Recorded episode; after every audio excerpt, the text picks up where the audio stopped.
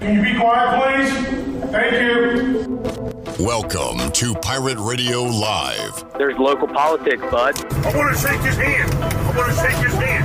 I want to shake his hand. Was that supposed to be funny? Get these clowns out of here. Why would they do that? You were having a freaking game. Dude. It's cocky bunch, man.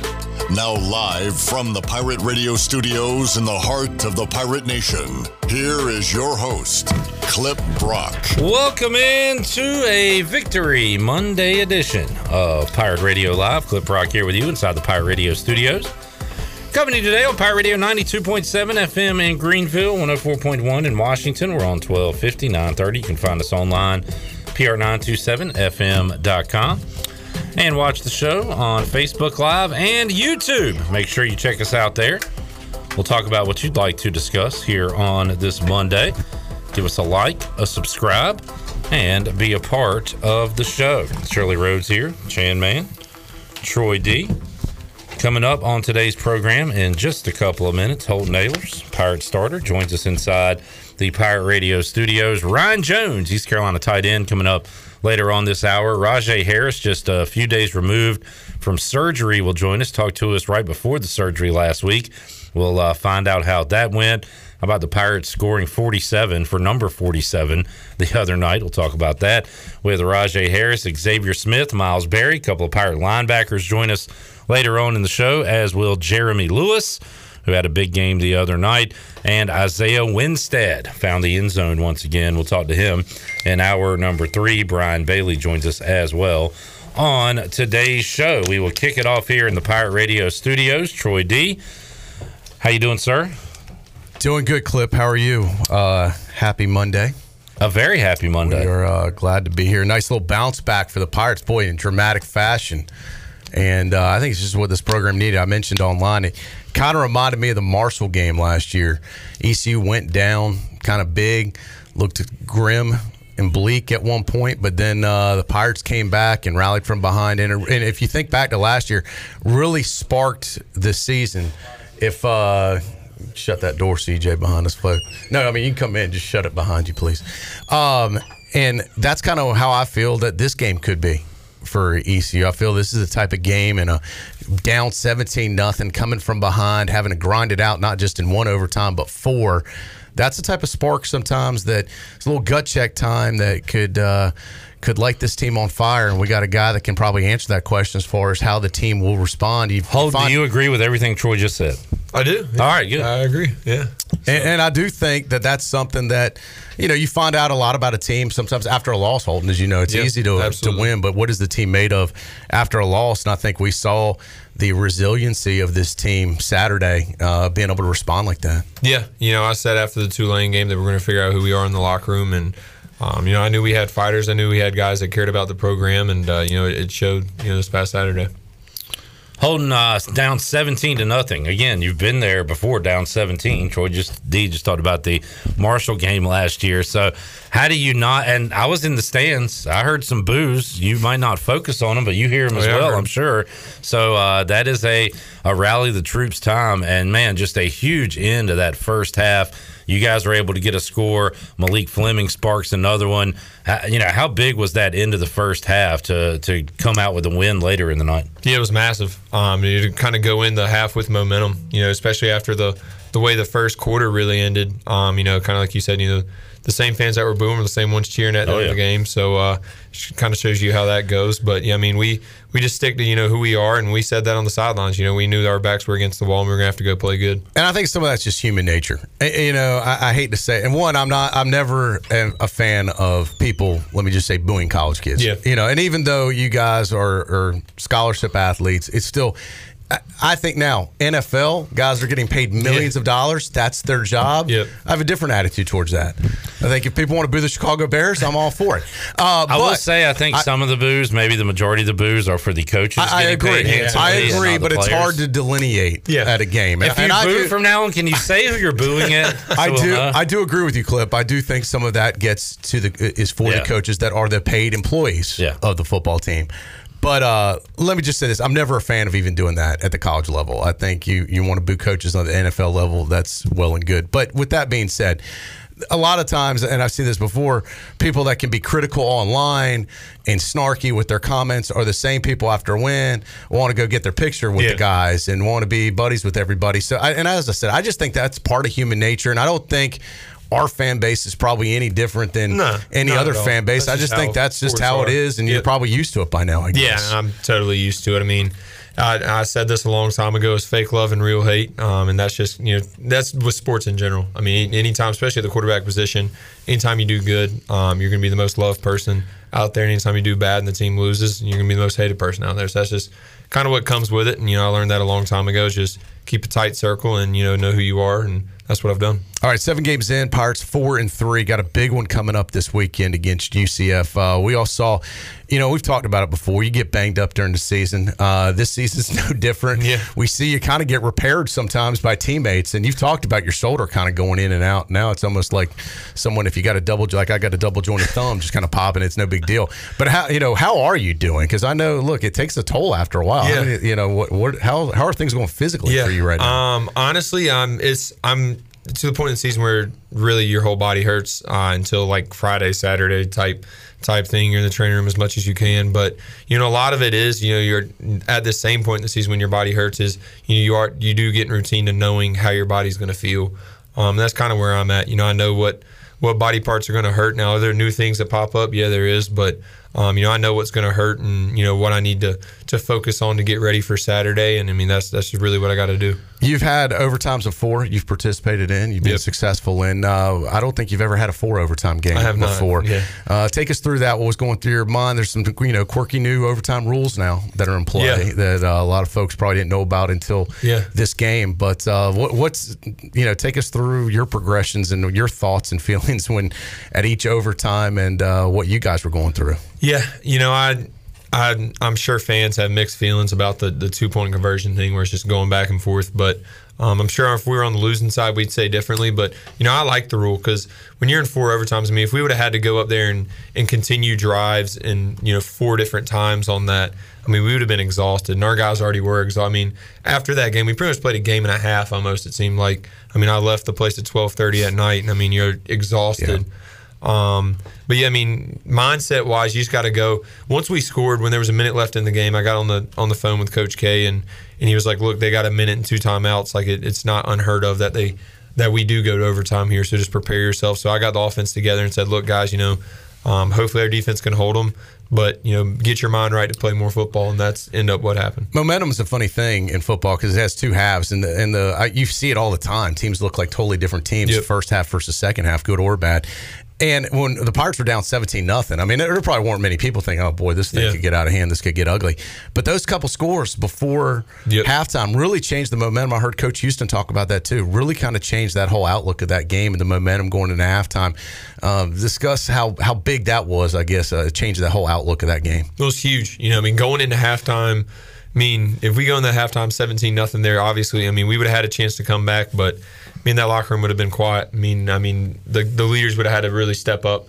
Um, and, and been really good leaders there, in which we would have done if that was the situation. But um, you know, I think we kind of got a grip of it before halftime. You know, we, we got a grip of it on the sideline and said, you know, we got to turn this thing around and, and make a run at it and and put pressure on them. They put pressure on us really early. They came out. I mean, they played good football. It wasn't like I mean, we weren't playing the best football, but we also weren't playing terrible football. There, we weren't turning the ball over. We weren't doing any of that. They were just they were just playing better than us for the first quarter and came out hot. And I mean, we know we have a good football team, and we just had to go out there and, and just play better.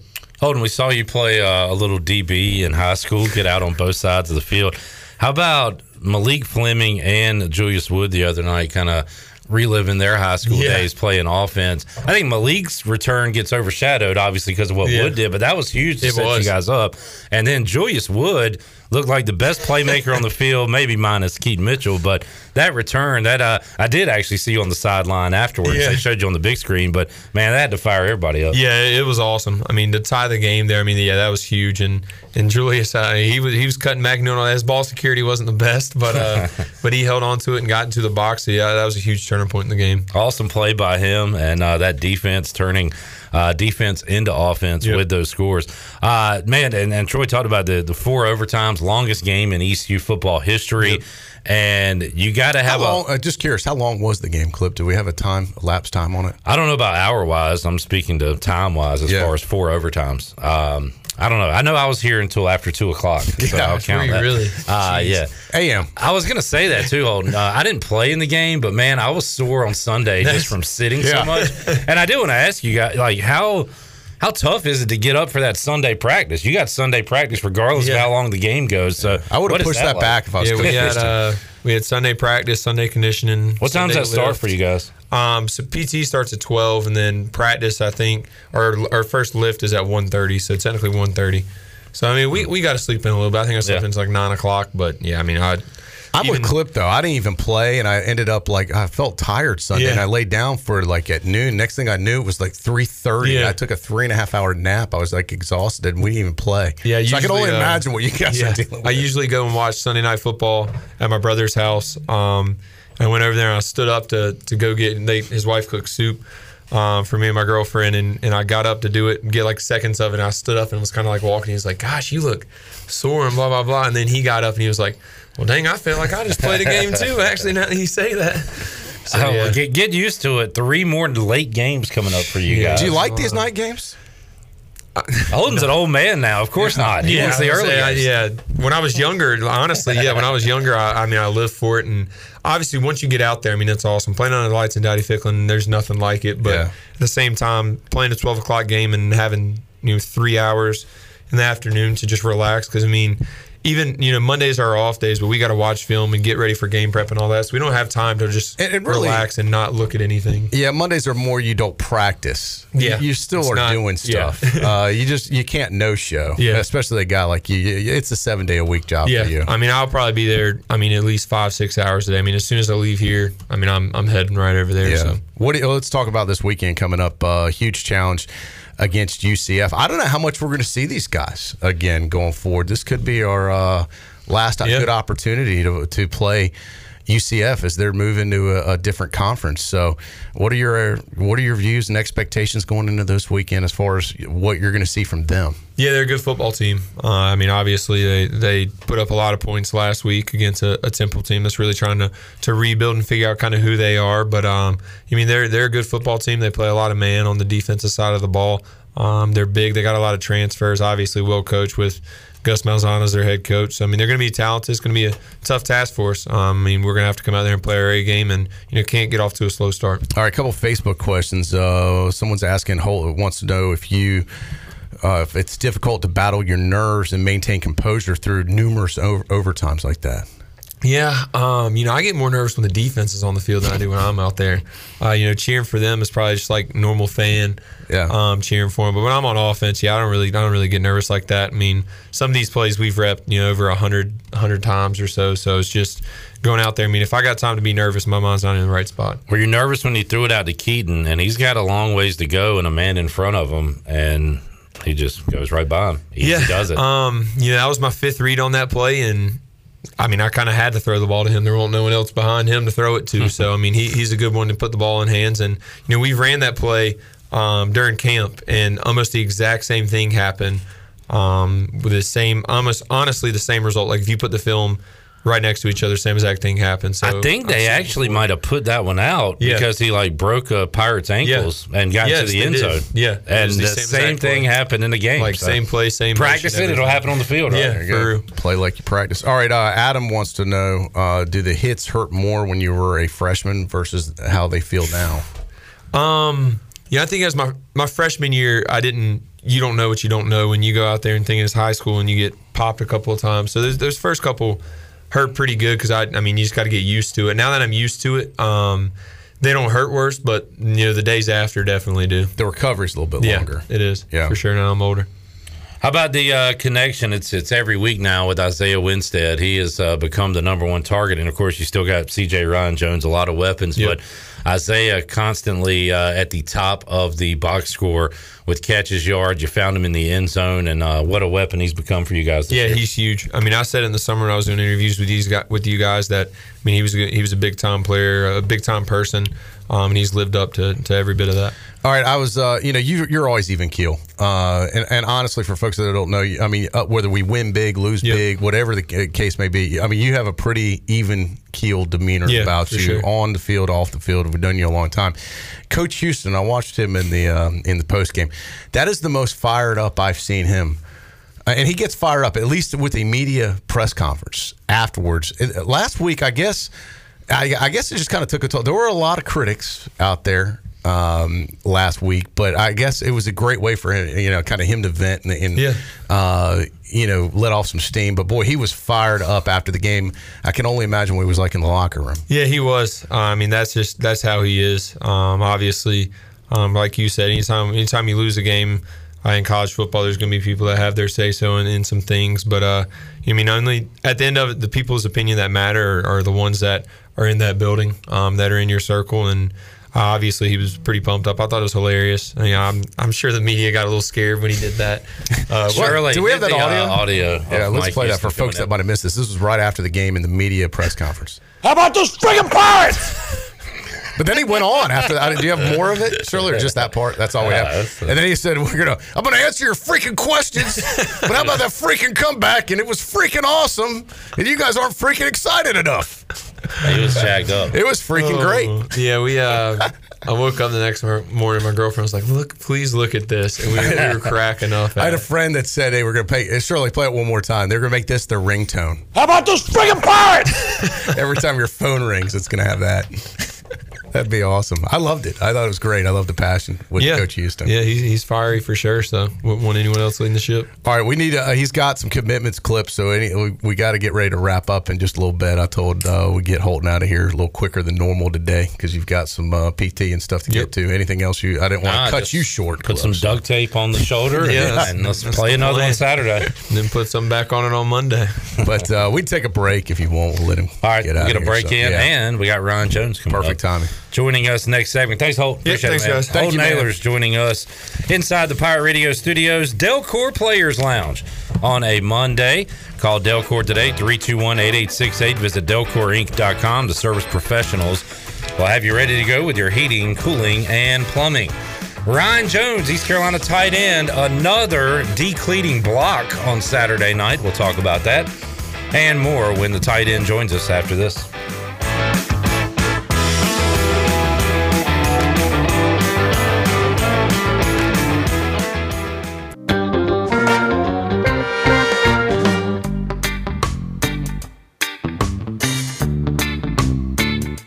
You're listening to Hour One of Pirate Radio Live. Do you need custom t shirts, apparel, or promotional items for your business, organization, or event? Keep it local. Print it local with University Sportswear. Contact them today at universitysportswearenc.com. Now, back to the show. Welcome back. University PC Care has been Pirate Nation's go to IT expert since 2006 and are the local tech support experts for any of your business needs.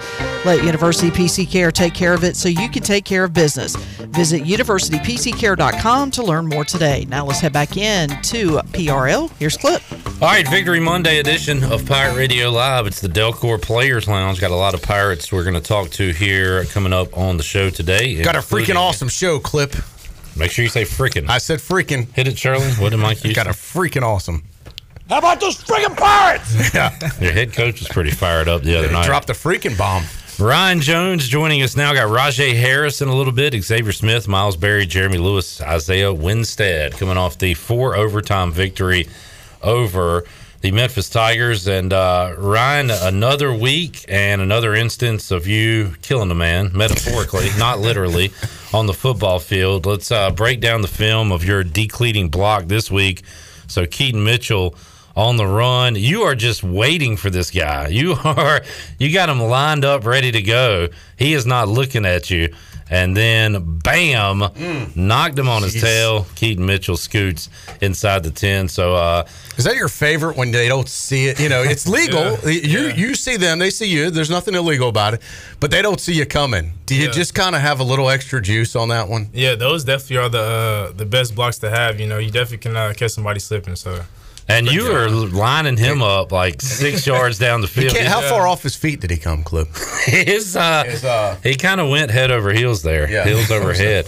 And Ryan, with impact like that, you didn't do anything wrong, but you're almost worried nowadays in football. There's going to be a flag. Like, are you thinking that at all? Kind of looking around, like, Um, I mean, kind of seeing the film from yesterday, I thought about it just because uh, now this with the way the game's played, it's kind of you can't be too aggressive. Yeah. they call things At least with a quarterback, definitely. Yeah. You know, if you uh, e- even if it's clean, sometimes I've seen a lot of penalties on the quarterback, and it's just a clean tackle. Yeah. is that one where you uh, they rewind in the film room and you get some oohs and ahs and stuff? Did you get Yeah, I some mean, props definitely when it happened during the game, I heard the whole crowd kind of crazy. So, yeah, yeah. no, that's a great feeling. Ryan Jones, helmet joining us. sticker plays, they used to say, Clip. Yeah, no doubt, as uh, he earned one for that one. Uh, Ryan, I I tend to jinx things on social media. I tweeted out last week against Tulane, Ryan Jones five straight games with a touchdown, and that was then the penalty came out and it was taken back, and you hadn't gotten the end zone since. Yeah, it's on clip. That's a little bit on me, but It's all good. We're gonna be back. four catches, fifty four yards the other night. We call that uh, clipping. Yeah, that's on me. Fifteen Yeah. yard penalty. Um, Thank you. but Holton Ahlers once again spreading it around. You caught four of them the other night. Uh, how about the offense? How'd you feel the other night? I mean, just the way we uh the way we had the run game and pass game set up. I mean, we started kind of slow on the run game, but like once we hit second half coming out, I feel like we were super explosive. Ron, talk about just the difference in attitude with this team. I mean, it's just one win, but man, it just feels like the whole, like there was just a lot of negativity last week, just Yeah. around, inside, outside, you know, around Greenville. But man, it just seems like, and e- even though uh, you, you had to do whatever you had to do to get to win, but it just seems like it just completely changed the atmosphere all around. Yeah, I mean the uh, the whole week we kind of just understood. I mean, we were all kind of down about how we performed last weekend against uh, Tulane. So I mean, the whole week we were just focused on really just finishing the game and just playing how we play as a team. So I mean, that was just our main focus, is just getting back on track to winning. Is there a little extra pep when you practice went to practice Sunday, kind of getting ready for the week now? You guys a little more fired up uh, because you're going to have a tough test against UCF. Yeah, I mean, we understand the stretch we have coming up. So I mean, the guys are just well prepared and just um, eager to just continue to get improving and just uh, play how we play. We're always like, uh, if we're watching the game on TV or in the stands, looking at the clock, looking at the score, looking at the time. You're kind of focused on next play, next play. Do you, but what do you when you look up and see 17 to nothing? Like you, you got to keep your head into it and everything. But what, what's that sense of urgency like when you're down that early, that Um, big? when you're down early, I mean, we still knew we had like a, a lot of game left to play. So I mean, we just understood just just playing one play at a time and just staying focused and locked in on the play you're in. I mean, ultimately that's going to result to uh, a good result. So I mean, just staying locked in on what we were doing, just playing play at uh, play after play. And Troy, you mentioned the word momentum earlier. Not a tangible thing, but certainly a real thing. Yeah. And when you scored late in the first quarter, uh, first half, and then that big interception by Yeah. Fleming in return, like what is that feeling like when it starts going your way like that? Nah, that's great. I mean, there's a, a saying Coach K always says, momentum is always on our side.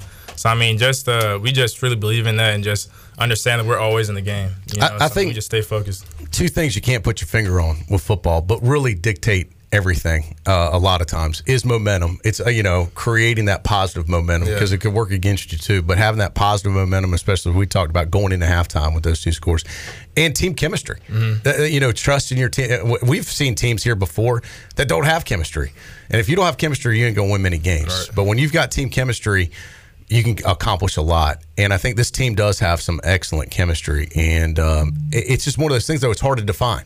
You know, how to, I, I think that's what coaches are always trying to.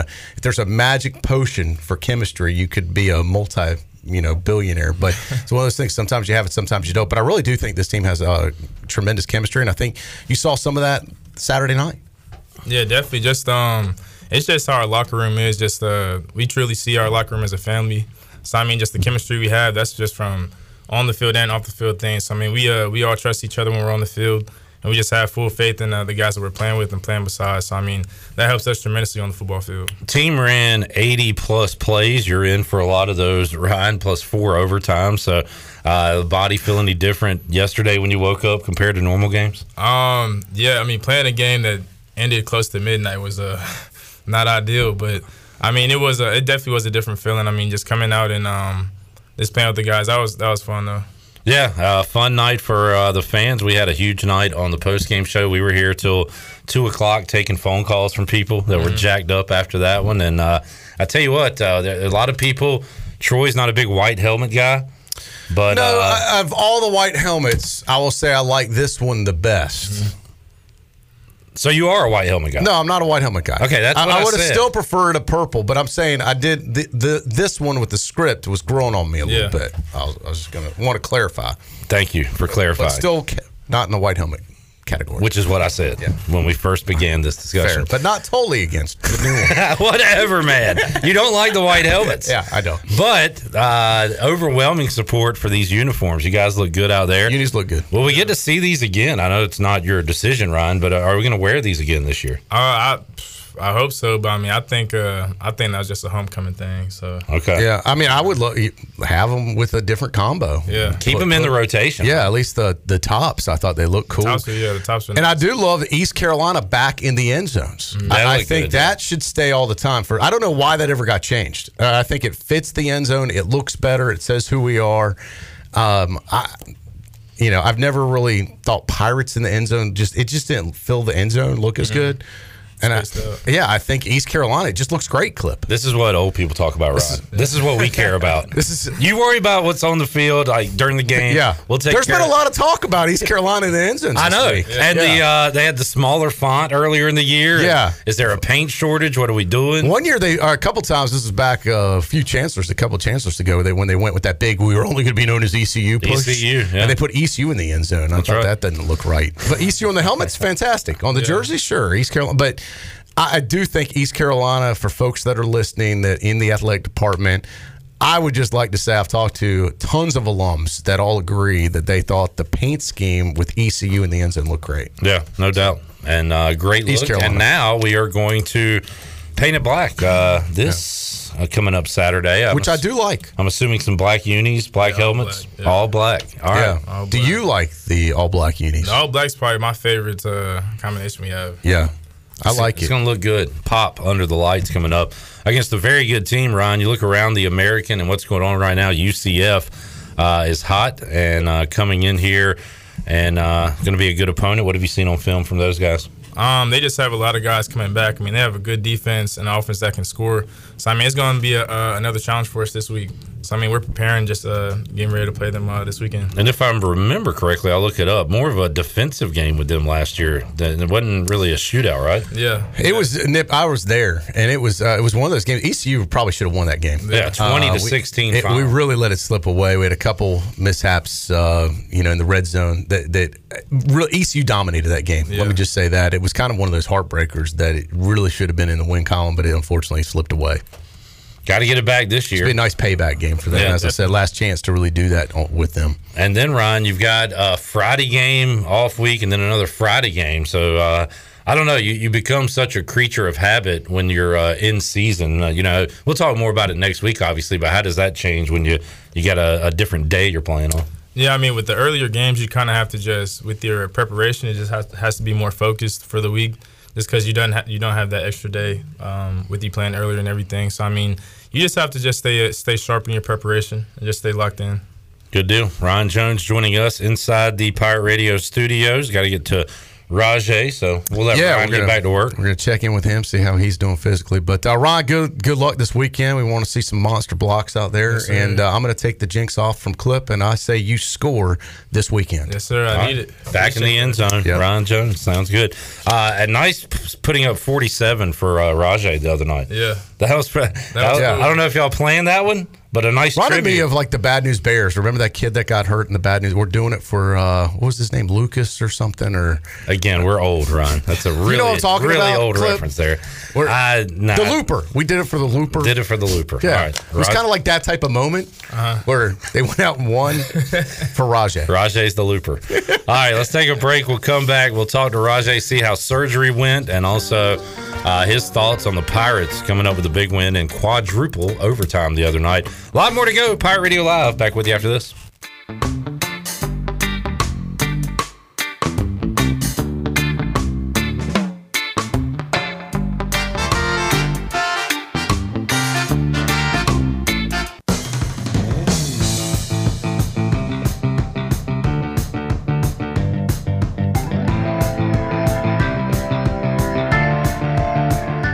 Listening to Hour One of Pirate Radio Live. Do you need custom t shirts, apparel, or promotional items for your business, organization, or event? Keep it local. Print it local with University Sportswear. Contact them today at universitysportswearenc.com. Now, back to the show. Welcome back. Do you need custom t shirts, apparel, or promotional items for your business, organization, or event? We'll keep it local and print it local with University Sportswear. Contact them today at universitysportswearenc.com, the official sportswear provider of Pirate Radio. Now let's head back in to PRL. Here's Clip.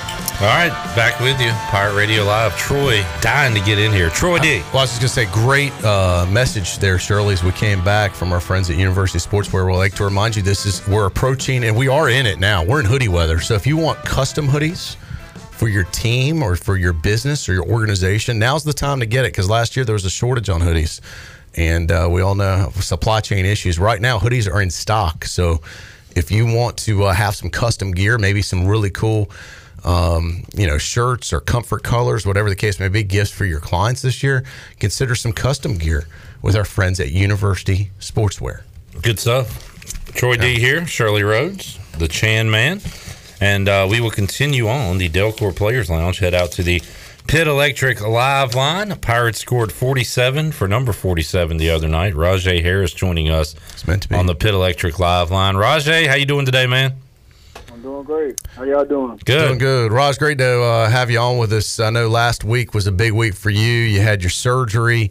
Uh, give us an update, first of all, how it went. Uh, and we know you're in full recovery mode. It looks like from the outside looking in, everything went good. But give us a perspective how how it went last week and how you're doing and how you're progressing.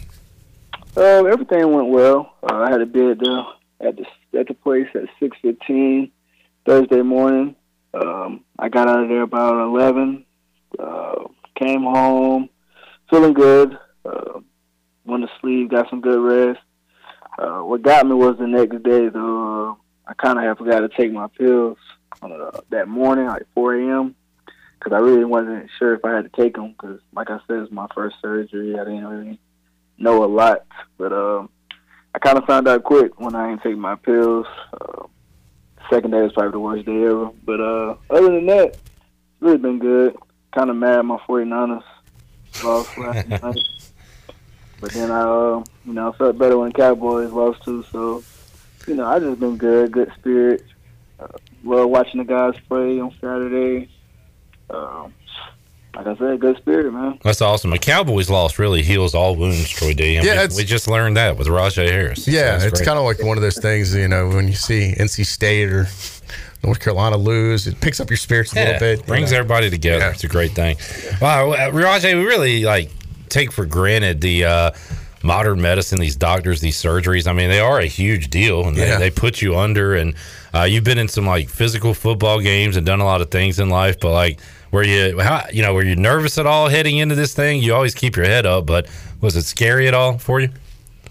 Honestly, no. Uh, I usually like my palms will sweat, or like you know my feet will get cold or something, but none of that happened. Uh, I think I was just ready to go and get the process started. Talking to Rahjai Harris, he is uh, ECU running back. He's out for the season with uh, injury. So this was, uh, I believe the was this your first game out? Am I getting my timeline Second right? game. Second game out, but this was I, I don't know. I don't think were you on the sideline, Raj, or you were recovering at home on this game? I was recovering at home. That's what I thought. So, what? How was it for you? This is probably the first game you've had to watch ECU football as a spectator on TV. How difficult is that? You know, trying to, uh, You're, you're such a big part of this team, and, and normally would be there on the sidelines with them. How tough was that having to watch it on TV? It was hard, man. It was it was very hard. Um, I tried to keep my emotions in the best I could. Um, as soon as the game came on, like I felt like I was gonna just break down and cry, but you know, like I just love to see them boys get after it out there. Uh, it just made me so happy just seeing like all the work them boys put in. You know, it's finally like you know being displayed the right way. You know, it looked like it was a lot of fans out there. And the guys just had fun. What, was it nerve wracking to you just watching it on TV and, and seeing the uh, first of all Pirates go down big, but then the the comeback and then in the four overtimes? With all honesty, yes, I was like, oh my God, what's going on? But something in me already knew that we wasn't we wasn't gonna back down from the fight. So, you know, me and my dad was here talking when we was down 13-0, and I told him I was like, we scored before half, we we fine, we're perfect.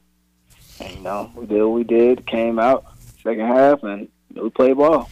Talking to Rahjai Harris, Pit Electric Live Line. You used the old baseball reference earlier with Ron Jones, um, Bad News Bears. I'll use Major League, where uh, manager Lou Brown is in the hospital bed yelling, watching the game on t- listening to it on the radio. Uh, but Rahjai, how about? I didn't know this until you tweeted something about it. I didn't pick up on it. Uh, 47 points uh, for number 47 the other night.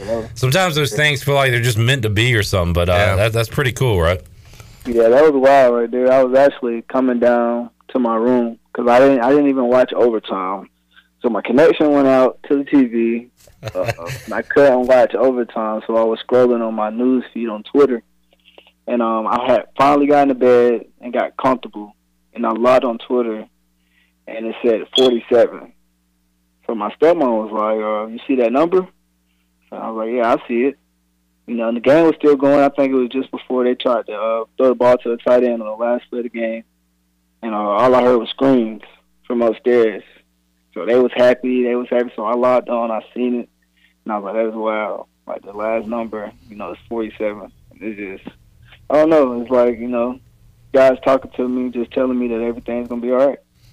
Awesome stuff. Rahjai Harris joining us, uh, Pit Electric Live Line. Your uh, running mate Keaton Mitchell with a huge one the other night 29 carries, 155 yards, uh, and three touchdowns for Keaton Mitchell the other night. And how about, uh, were you watching in overtime? You might have missed his play where he caught the ball in the flat and made that guy miss, Rahjai. But man, what a game for Keaton. on YouTube the next day. Yeah. Actually. And uh, uh, matter, of fact, Keaton was over here. We watched it together I had told him what would happen to the TV or whatever. So we watched it all over again.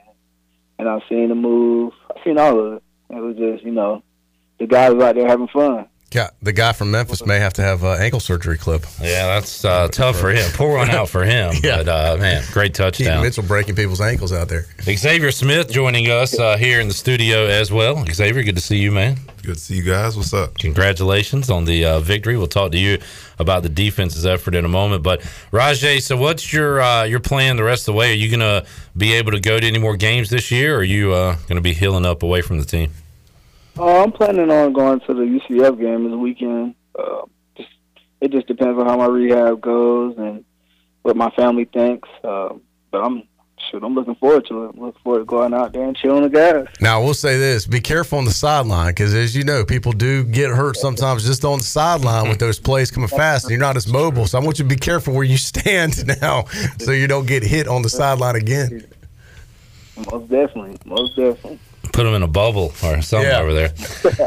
Rahjai, great to hear you. Uh, you smiling and laughing, man, and, and great to talk with you. Keep up the good work. And I, I like earlier you said when I asked you about the surgery, you said you were ready to just get the process underway. I think it's a good way to look at it. You can't heal up till you have your surgery, and you can't heal up till you go through rehab. So, uh, step one, I guess, uh, underway, and uh, you're you're looking forward, ready to go. Yes, sir, I am. I appreciate y'all. Thanks, Raj. There's Rahjai Harris joining us, Pit Electric Live Line, and Xavier, you're uh, out there on the field playing for yourself, your family, your team, your school, but uh, guys like Rahjai as well, right? Uh, playing for him. Yeah, for sure. I just seen uh, Rahjai earlier today uh, when he was leaving the facility. I was just talking to him and his mom and his girlfriend, uh, just trying to keep him positive, you know, because he's a he's a tough individual. He's always positive. He keeps me going. He keeps the team going. So you know, he's a crucial piece to uh, you know why we play so hard. So a part of the reason we go out there and play is that for reasons like that. We know we have guys who you know, would do anything to be out there with us, and you know, just unfortunate situation. So, yeah, it's, it's heavy on all of us, but you know, we just pray for him and wish the best, a speedy recovery. Xavier Smith joining us. Xavier, how crazy is it that last year we make a big deal of the two point stop at Memphis and your uh, beautiful backflip right there in midfield? This year, another two point stop in overtime against Memphis. Uh, I already know the answer. For people that didn't see it on Twitter, did you perform another backflip after the game? I would. I actually thought about. It, I swear, as soon as we won, I was running. I was like, "Should I hit a backflip?" Was it And the slide like- instead? I didn't slide. I saw some guys slide, and I, but I couldn't tell. I started was. running, and then I was like, "Dang!" And so I started feeling sore. As soon as I started running, I was like, I, I stopped running instantly and just started shaking the other team's hand. That way, I can hurry up and get back to the locker room because you know it was a long, taxing game, and I was just you know happy we got the dub. I wasn't worried about anything else. I think Kerry King hit a backflip. I saw a video. Oh, good. At least somewhere on somebody did. Facebook, Yeah, and I he think had Kerry King it. hit one. That might be a little Memphis tradition. Uh, yeah, let's keep that thing going every For year. real. Uh, man, what a game! You guys were out there on the field a lot and uh, having to play in those four overtimes. I asked uh, Jeremy earlier, did you know? Because he said the coaches talk about it. Did you know all the rules as far as you got to go for two here and then you start the two point and all that? No, no clue. Like every single time, I thought we were going back out in the offense. Like, no, it's us. I was like, how that don't even make sense. Like, what's the rules? But I just went out there, you know, and just tried to do our job best of our ability. Well, and I think a lot of fans didn't realize too the, the rules had changed for Yeah. overtime. Where the second time you have to go for two because Yeah. people thought we were going for two instead of trying to kick the extra point. Which, by the way, some nice adjustments by Coach Houston and the staff. You know, they put um, what was it Conrad? Yeah, uh, out Andrew there who, who did a great job, which, which I thought was uh, an excellent adjustment. But a lot of folks thought they were afraid. But that's the rule, I believe, that you got to after the first one, you got to go for two. They're trying to speed it up so you don't have like eight. I think they had that one game where they had like eight overtimes that one year clip, Yeah. and they tried to adjust it where it doesn't happen all the time. Would you do you like the way it is the overtime, or would you rather do it like old school kind of like NFL where you kick it sudden death as they used to call it, or, Um, you know, where the first person to score wins? Yeah, I mean, in a perfect world, you know, that is the tr- normal tradition I'm used to. So, like, you know, I know in the NFL that's how it typically goes, and in college it's a little bit different. But I kind of like how the college one works. It's kind of beneficial for both sides. It just really Each get a crack at it. Yeah, like Yeah. It's a lot better than it was when we were growing up. They had mm-hmm. ties. I know. It's So- terrible. yeah, no ties. I hate. I'm not a big fan of ties. Uh, Xavier, according to the participation chart, you played 62 plays the other night. That's a lot of plays in a football game. So Yeah, you is. feel you still feeling that, or you? I am definitely still feeling that. Uh, Yeah. Like I said, I just seen Rahjai earlier for uh, rehab. We be in there uh, a lot of the time, so we always talk about the same stuff. You know, just uh, recovery, how you what things we're going to try to get back better. Now, what do you do when you do rehab? Like, what are you doing? What's your rehab consist of? Um, I focus on lower half because you know I had uh, prior lower body uh, lower body injuries, so I just focus on my lower half, and getting you know my knees back right. So, what is Uh, it? Uh, like stretching? Is it a massage? Like, what? What are? Oh, it's everything. Uh, ice tub, cold tubs, going back and forth. Okay. Um, the recovery boosts. I do uh, stem needling. I'm terrified of needles. I do needling. Uh, So all that stuff, a Yeah, little bit everything. combination of everything. Yeah. I thought of you guys at the tail. This is a true story clip. I know you're gonna think this is crazy. I thought of you guys at our tailgate zone. I had a, I was searching for a uh, actually a Pepsi, believe it or not, for my kids. So in the way Ellerby had the cooler, they were at the very bottom of the cooler. We have these big boat coolers and they're full of ice, and I couldn't find. I had to keep digging through the ice to find one, and my hand was only in there for like eight to ten seconds, and I was like, I could barely feel my arm and hand. I, I was like. Oh my God! I couldn't believe what this must feel like. Yeah. If you got to go in an ice tub, because that's basically what it was—a little bit of water and then full of mm-hmm. ice, and that's what a night, you know, uh, you're you're just getting your whole body in. I could barely pull out a freaking can of Pepsi without dying. I don't know how you guys do it, where you sit in it. That's why I have to contrast because I have to sit in the cold tub. Yeah, I couldn't make it. My feet will start hurting, but you know sometimes you get used to it. But for me, weirdly, you know, I, it helps when I go from hot to cold because like I guess my body's just warm and it just So you, if you start hot, you can do it. Yeah, but Yeah. even once that wear off, I'm like, all right, it's time to get out of here. Like, Yeah. get back in hot. But I've got to, you know, stick your hand in an ice cold cooler clip for and see how long you can keep it there. All right, ice cold cooler challenge. Yeah, that Coming could be a new way to Pirate Radio. Uh, Xavier Smith joining us. Uh, Xavier got down 17 nothing. The offense scores, and then the defense makes a play to really kind of flip the whole game. The, the Malik Fleming interception that set up another touchdown. Then second half, Julius Wood gets one, takes it in. Uh, how about defense turning to offense? You guys were out there uh, helping ECU score points the other night. Yeah, I mean, as a as a group, you know, me, us, the guys, we try to emphasize that during the week. Uh, you know, we talk about it all the time. We want to make more turnovers, force more turnovers. So that was a goal we had this week, and you know, those guys they do the same things in practice. So in the game, it just comes natural. Uh, Julius, I didn't know he had those kind of moves Man. to get in the box. So you know, I had a, I probably could have hit a backflip after that one because I was so excited for him and just you know the work he's put in and the things he's doing to help us win. you know, a lot of the guys, uh, Chandre, you know, was yeah changing the game for us. A lot of guys that were just stepping up and you know laying it all out there for each other. You know, that's what you know a true brotherhood. We talk about it from the offensive perspective of yeah, how many two point plays do you got if you get into one of these situations? How about from a defensive standpoint, Xavier? You're probably looking at film all week. All right, this is what Memphis does inside the five and everything. So, mm-hmm. did y'all have all that ready to go in overtime? Like you kind of knew, or at least thought you knew what might be coming on those plays? Yeah, I was actually well, me personally, I was super excited because the first time they came out, they came in a formation that we knew, like, well, I knew what was coming, so I was like, oh, bet, like our chances are pretty good. I was already letting everybody know what. Uh, what we seen on film, what we expected to come, and then I think they called a timeout or something, or they changed their formation, and then I was just like, "Dang, my mind, my mind went blank." But uh, you know, it's definitely like some it's hit or miss because those are like your best plays to try to trick people, uh, cause smoke and mirrors, distractions, get your eyes in a different place. So it's really difficult, you know, even if you do know what's coming, to still stop those kind of plays. Got some momentum rolling into uh, this game this weekend in Greenville. It's a night game again, 7:30 kickoff. It's a uh, blackout, so uh, the team will be dressed in all black. They're encouraging fans to uh, also dress in black. UCF coming in here with some momentum. They're five and one on the year. They just rolled up 70 points against Temple. In case folks weren't paying attention last weekend, so this is uh, obviously a high-powered offense. it's going to be up to you and your teammates to stop them. Are you nervous? Um, I want to use the word nervous, but we definitely have our hands full. Uh, I actually was able to watch a little bit of the game. I have a friend who goes to Temple. I was talking to him a little bit about the things they do and stuff like that. But you know, they're definitely a high power offense. We got to come ready to play, like for real. Uh, their quarterback, uh, he's doing great things. They're putting up. I've seen like 700 total yards. They put up 600 in other games. Uh, you know, they have playmakers across the board in all positions. Um, so we definitely have to be ready to play, take this week series, you know, get our bodies ready to play this kind of football game. That's interesting. You always hear coaches say that they'll talk to their their friends in the business about what this team does. How many guys from opposing teams have you talked to like that? That's pretty Uh, unique. Not many, Yeah. but you know, this week got just happened to get lucky. Uh, Yeah. one of my friends go there. He played D line there, and uh, you know, I had a conversation with him just to see uh, the things they were doing, what he's seeing offensively from them. You know, what uh, things maybe they went over to help us out a little bit.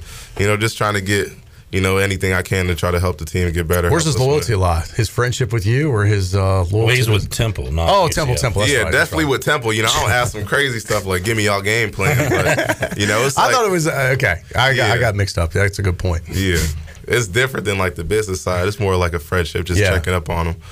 But yeah, He'll give you what UCF does. He won't give you what his team is Yeah, doing. for sure. Obviously, For So, sure. yeah. Yeah, you could ask. Yeah, Might as well. You got him later this year. They got nothing to lose. Yeah. Xavier Smith joining us inside the Pirate Radio studios. So uh, uh, the unis looked great the other night. Y'all look good, played good in them, and now you go uh, all black this week, right? Blackout coming up. Yeah, we had uh this year's gonna be wild with the uniforms. We got different helmets, different color helmets.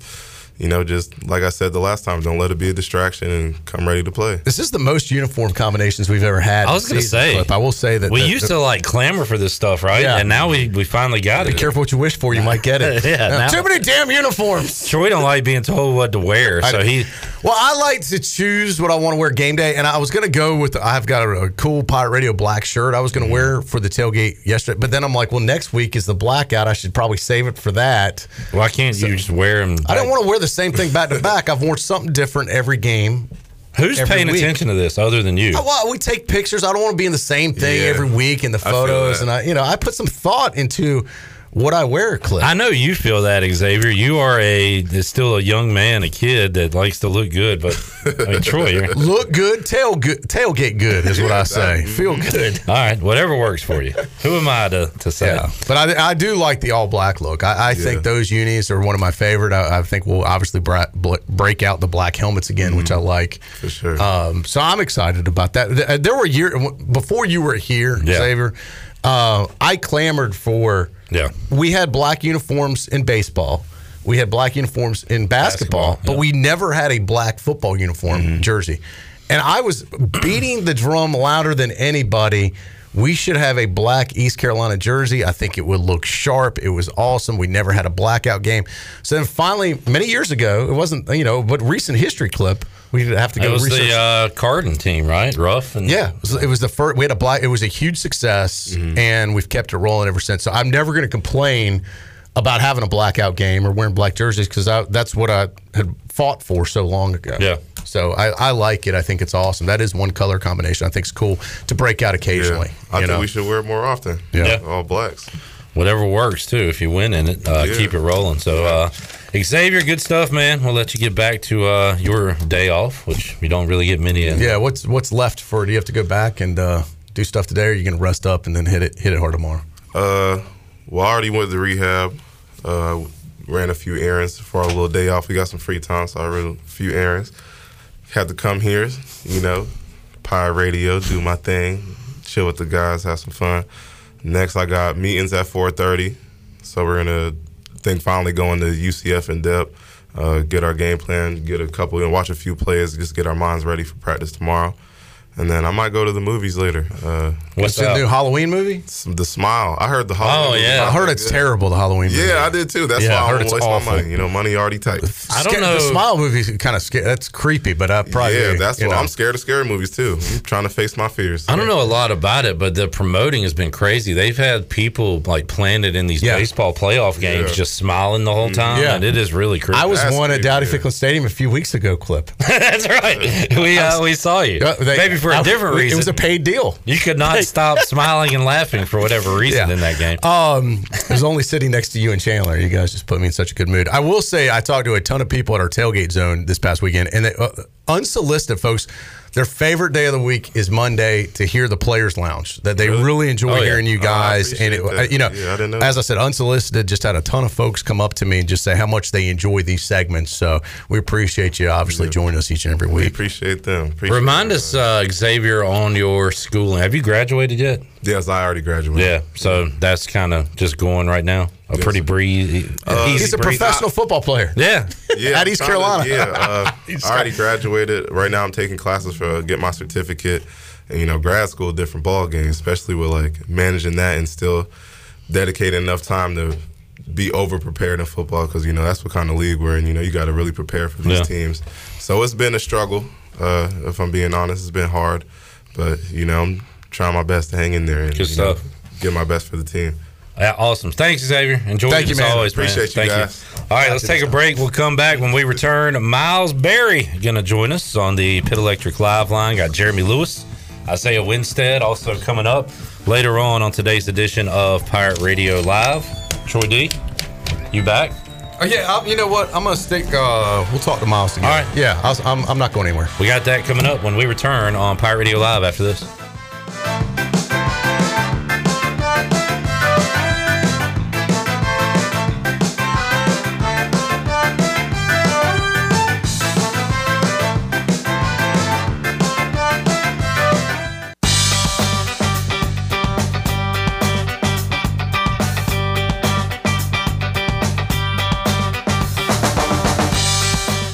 Listening to Hour 2 of Pirate Radio Live. Do you need custom t shirts, apparel, or promotional items for your business, organization, or event? Keep it local. Print it local with University Sportswear. Contact them today at universitysportswearenc.com. Now, back to the show. Welcome back. Be sure to check out David Price Construction for all of your commercial or custom residential renovation and building needs.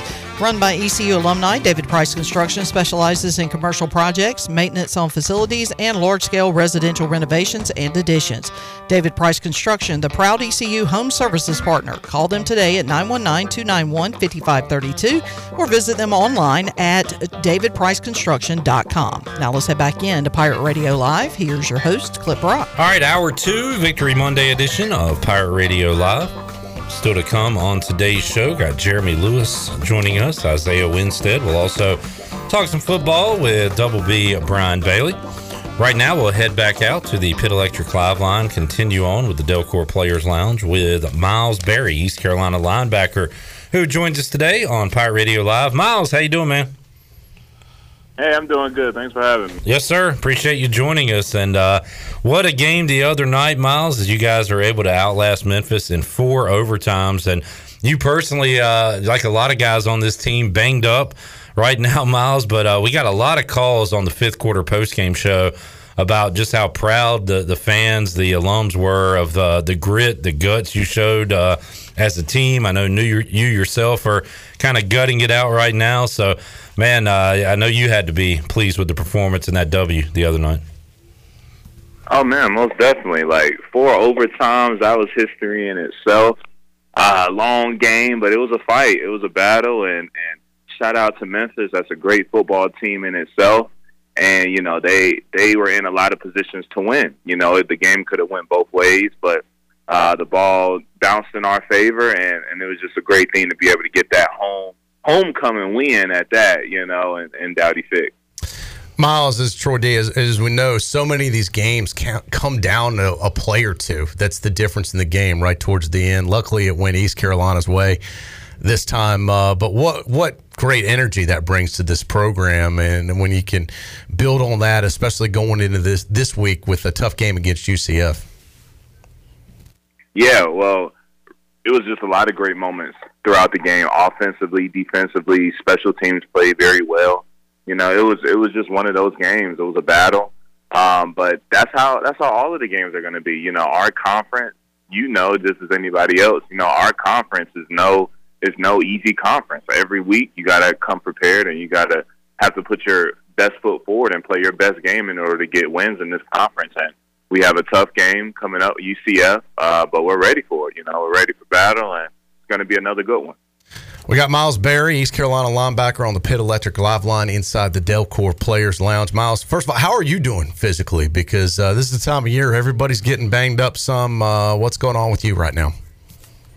Yeah, I'm good, man. Just kind of, uh, I had a a foot injury uh, last week against Tulane, so just trying to nursing that back. Uh, you know, hitting rehab very heavily. But you know, I'm good. You know, it, it's that time of the year. You know, middle of the season where you're, you know, you have some nicks and bumps, and but you just got to keep pushing through and got to put yourself before the team. I mean, well, put the team before yourself. You know, so that's kind of my main thing, and so uh, just showing that, showing that grit and toughness. But definitely that time of the year.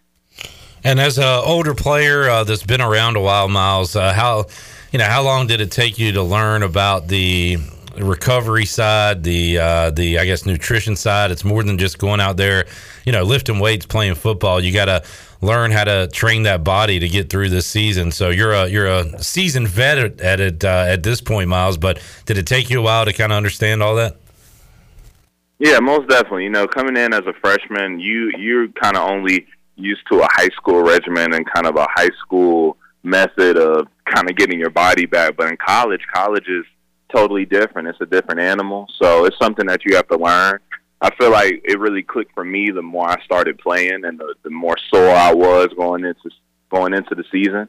So in that preparation, just throughout the year, you know, starting really in, in spring ball and going through the summer, that's why the summer is so important to get your body as physically ready for the season as possible because the season is it's it's a grueling season. So yeah, it, it took me some time, but but it's something that every athlete learns uh, for themselves.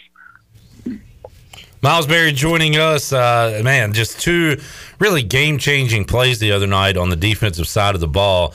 And the one happened in the first half late. Malik Fleming really giving you guys a lot of momentum heading into the locker room with his pick and return. And then how about Julius Wood uh, leading the way to the end zone, diving into the end zone after his pick six? Uh, defense, not just forcing turnovers, Miles, but turning that into points, turning that into offense.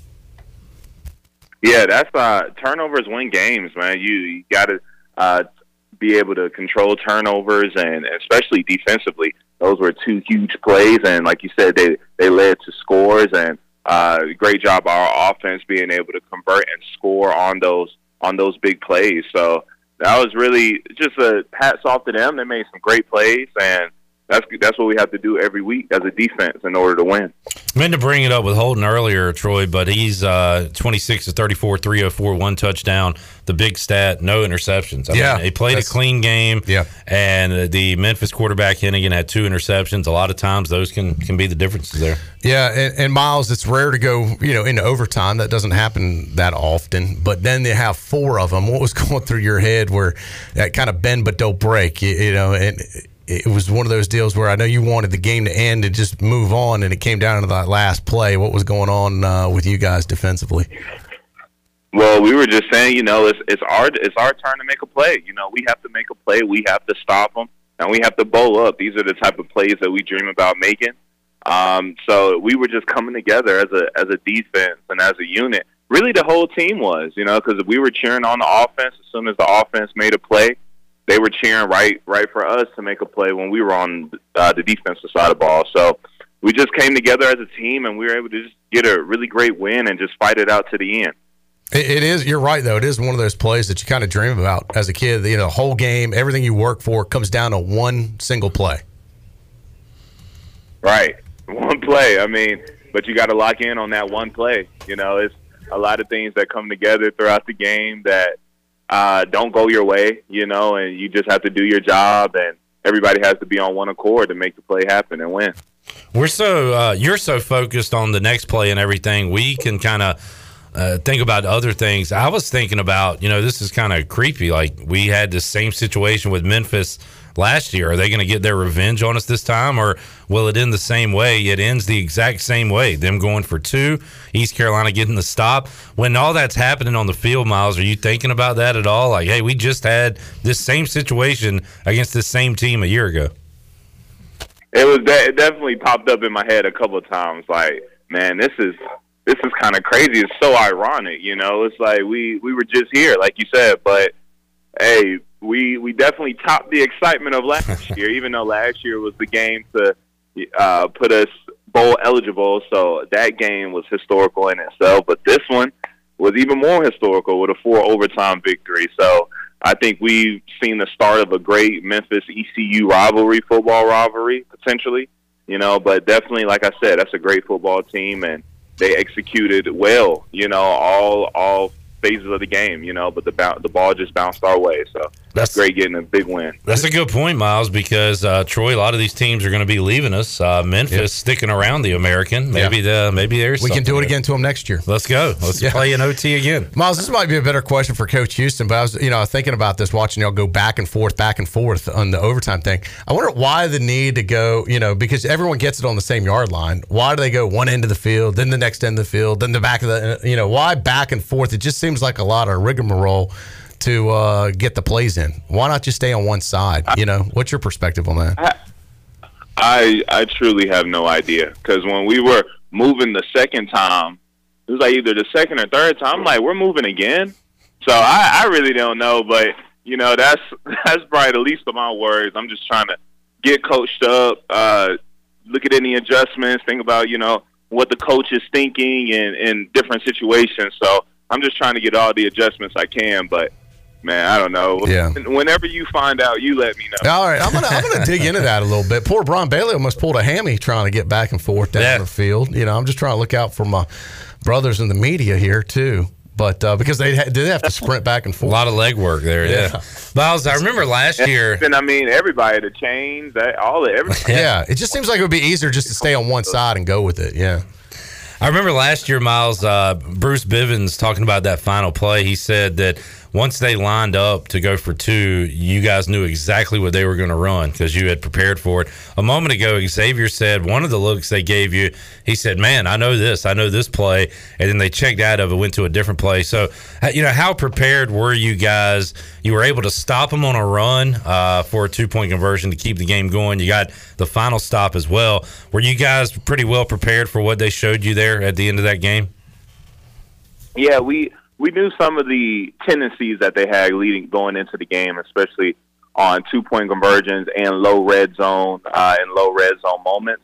So you know you kind of have some checks and different things that you're looking at based off what you studied that whole week prior leading up to the game, but honestly, at the snap of the ball, you you really don't know what's going to happen. You know, you just got to play fast, trust any instinct that you have, and and really just see ball, get ball at that point. But yeah, we were just really proud of the defense for being able to make make those plays when we needed them. And a, another thing too, you guys have had so many goal line stands already this year. I don't know if you're thinking about those at the moment, but at least you, you're certainly got the confidence that these guys aren't getting in here, right? Yeah, the confidence level is through the roof. You know, with the success that we had, that we've had, we just try to execute like it's our, like it's the first one. You know, every time, man. Going to the game, like I said, you you know what cheats that you have, and you know what different things that you're looking for in the red zone, the low red zone. So you just try to execute to the best of the ability. Miles, uh, we talked about it last week. Had the throwback unis on for the first time uh, for homecoming, a nod to the '70s, '80s, and '90s Pirates team. I thought it was you know kind of cool how they uh, how they put that together. This week it's the blackout, the all black look, and the uh, helmets and the jerseys and the pants. Uh, your thoughts on that? Oh, you know, I love the all black. Well, it was great. The homecoming uniforms were fantastic. I thought they were. I really liked them. Um, I, I like I like the colors. You know, I like the theme of the kind of like the font of the numbers. I just I thought they looked really nice, and, and even with the white helmets to match them. Uh, but blackout is my personal favorite. I love that. You know, it's just something so intimidating about all black. You know, so um, really ready ready for that. Ready for all the fans and Dowdy to wear all black. You know, to black it out too. So it's gonna be it's gonna be nice. Yeah, and I, first, I think that's the thing we can all agree on. At least I can agree on all these guys that we all enjoy the black unis the best. Um, I will. I want to give a shout out to ECU too, the the graphics department.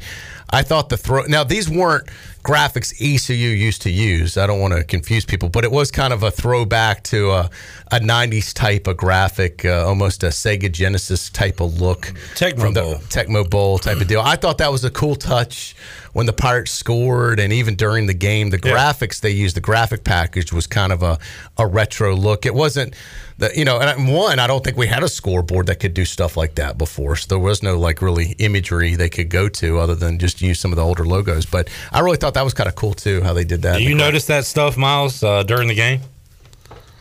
Yeah, the the jumbotron. I saw that it was like that old kind of Sega Genesis look. Um, especially when we scored, it, you know, it was like you know some cool graphics and that. And I like the little mini the little mini screens around the perimeter of Dowdy uh, on the field. I, I really like those. I like how they match with the jumbotron. So whoever was uh was over that, um, the technical side of that, man, they hats off to you because you really made Dowdy come alive. And the theme they use now with the third down, the money down. Yeah. You know, I don't. It's kind of cat. It's kind of growing on me. I gotta be honest. The dun dun or how I gotta get the. And that's all. I gotta get the audio for that. We can run that.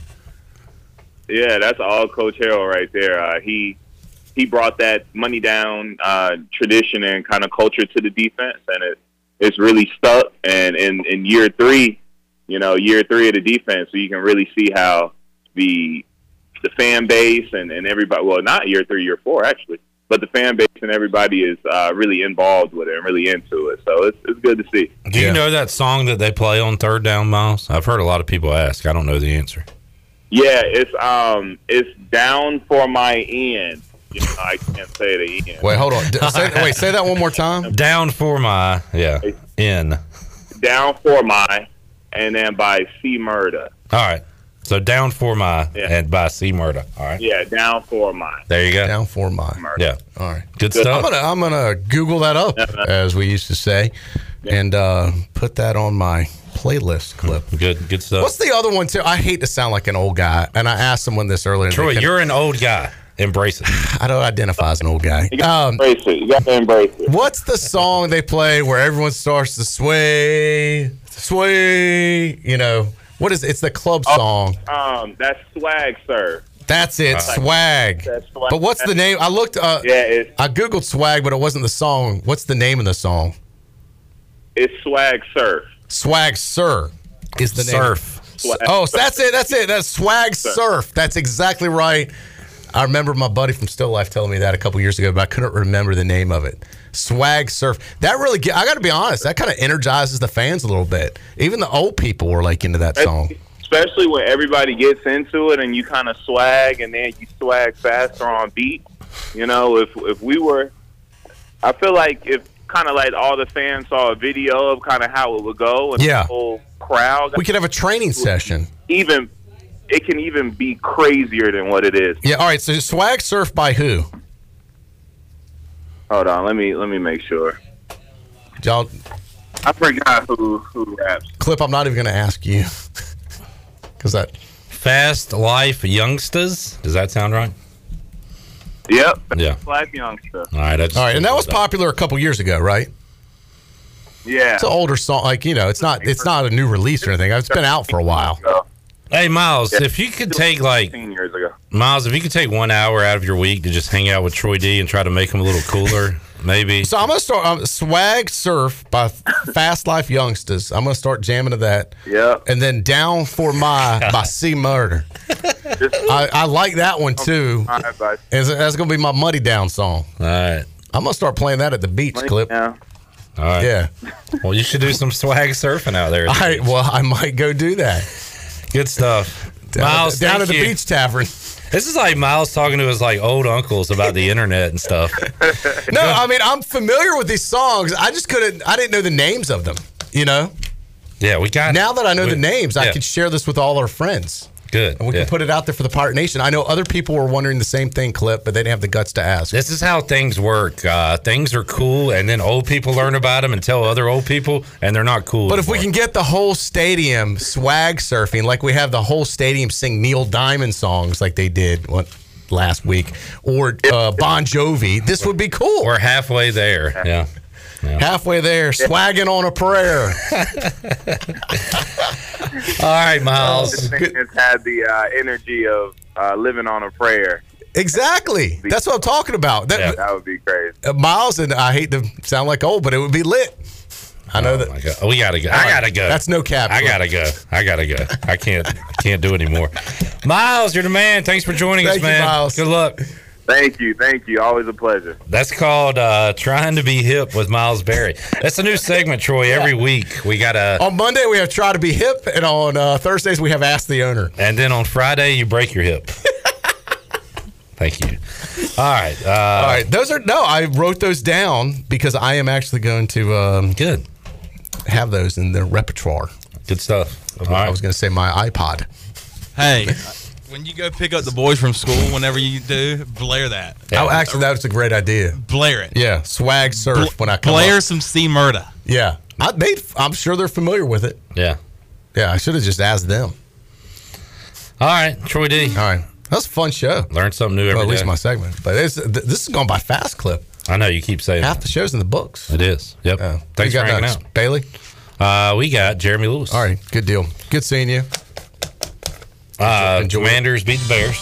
Congratulations, Clip. Yeah. It was one of the worst displays of professional football I have ever seen by either team. Uh, it was definitely a pillow fight, like with no stuffing in the pillow. It was like almost a pillowcase fight. Pillowcase fight? It was a pillowcase fight. It was so bad. Uh, the Bears are beyond terrible. I am a, I'm off. I'm. I don't even want. I don't want to wear my Bear gear anymore. I don't know why I don't even don't. know if I want to talk about. It. I don't even know who we're playing this week. I am totally disgusted by them. Disgusted, I don't Clip. know why you don't listen to me more. What'd why? I told you the whole time they suck. They stank. And you were like, well, we got these two new, a new coach and a GM. And I was like, Justin Fields completes nine passes a game. Yeah, but they got something there. They got, they got, I don't know. Just listen to me, Troy. I'm not going to steer you wrong. I'm not, I'm going to talk to you so you don't have these meltdowns. All right, fair enough. Uh, in other news, Miss Pam Brock says, I agree, Troy. About what? I don't know, and it doesn't matter. but thank you, Miss Brock, for agreeing. Yeah. John Moody says, living on a prayer is the lamest tradition we have. And you know what? I'm going to give that a like because I agree with Mr. Moody on that one. Well, Troy D like. I think Living on a prayer is getting lame. It passed this, it's had its, time. I, right. I am in favor of moving to swag surf more often. Well, there's other songs we can play where you cut the volume down Right. and fans sing along. Let's we know do more it. than one song. Uh, Miss Brock said I was right about the music. Okay. So thank you. Good. Uh, Randy Hobbs says Troy needs to ask Coach Leach. About? I don't know. He didn't clarify. All right. Yeah. We'll go ask Coach Leach. But anyway, all right. So in case you were wondering, the third down song once again is "Down for My" by C Murder. And Why do you say murder? Mm, I, I don't know. I just wrote it down. Murder. R D A. Murder. Murder. Murder. Murder. what is? Murder. Murder with an A. Murder. Murder. All right. That's it. Close enough. Yeah. And then Swag Surf by Fast Life. Youngs. Taylor, he's doing so with his mouth. Murder. Murder. Murder. Murder. It's like Pink Panther. Every like I have big you. All right. I know what I'm getting ready to go listen to. Hey, go jam out. We'll We'll, do uh, some swagging. we'll take a break, come back when we return. Jeremy Lewis back with you on the Players Lounge, presented by Delcor after this.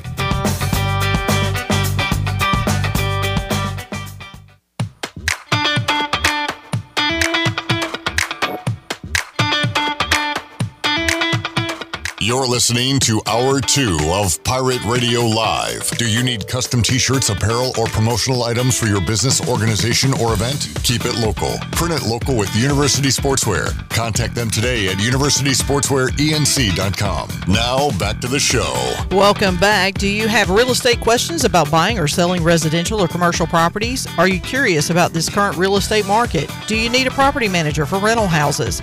ECU alum Scott Harris with Remax and SD Harris Properties can help answer every question you have and show you a stress free real estate experience that will be memorable and enjoyable. If you have real estate questions, Scott Harris has answers. Give him a call today at 347 1857. Now let's head back into PRL. Here's Clip. Back with you, Pirate Radio Live, Victory Monday edition of the show, and a Delcor Players Lounge edition of PRL. The service professionals at Delcor can help you with your heating, cooling, plumbing. Uh, call 328 8868 or visit delcorinc.com. Uh, residential and businesses have received the services of Delcor for over five decades, and they can help you out if you are in a pinch and need some help. All right, uh, we've had a lot of fun today talking to Holton Ahlers, Ryan Jones, Rahjai Harris, Xavier Smith, and Miles Berry a moment ago. Got Isaiah Winstead joining us uh, about an hour from now. Brian Bailey will join us coming up at 5 o'clock. Right now, we'll hear from Jeremy Lewis. Talked to Jeremy earlier today. Uh, had it live on Facebook and YouTube at 11 a.m. earlier this morning. And uh, we will play that right now. Here's my chat with the East Carolina defensive end. Jeremy, how you doing? I'm doing good. Can't complain. How about you? Hey man, I'm uh, I'm tired. I'm still tired from the other night. We uh we wrapped up our post game show at 2 a.m. and then yesterday I'm just sitting around watching football and I'm like, man, I, I feel like I played in that game. Well, you actually did, and at one point, Jeremy, I know you came off the field. Uh, so how how are you uh, physically right now after playing four overtimes in a game like that? Your uh, your body holding up? I'm holding up. You know, a game like that's gonna cause some some bruises and bumps and bruises. You know, but overall, I'm healthy. I'm good.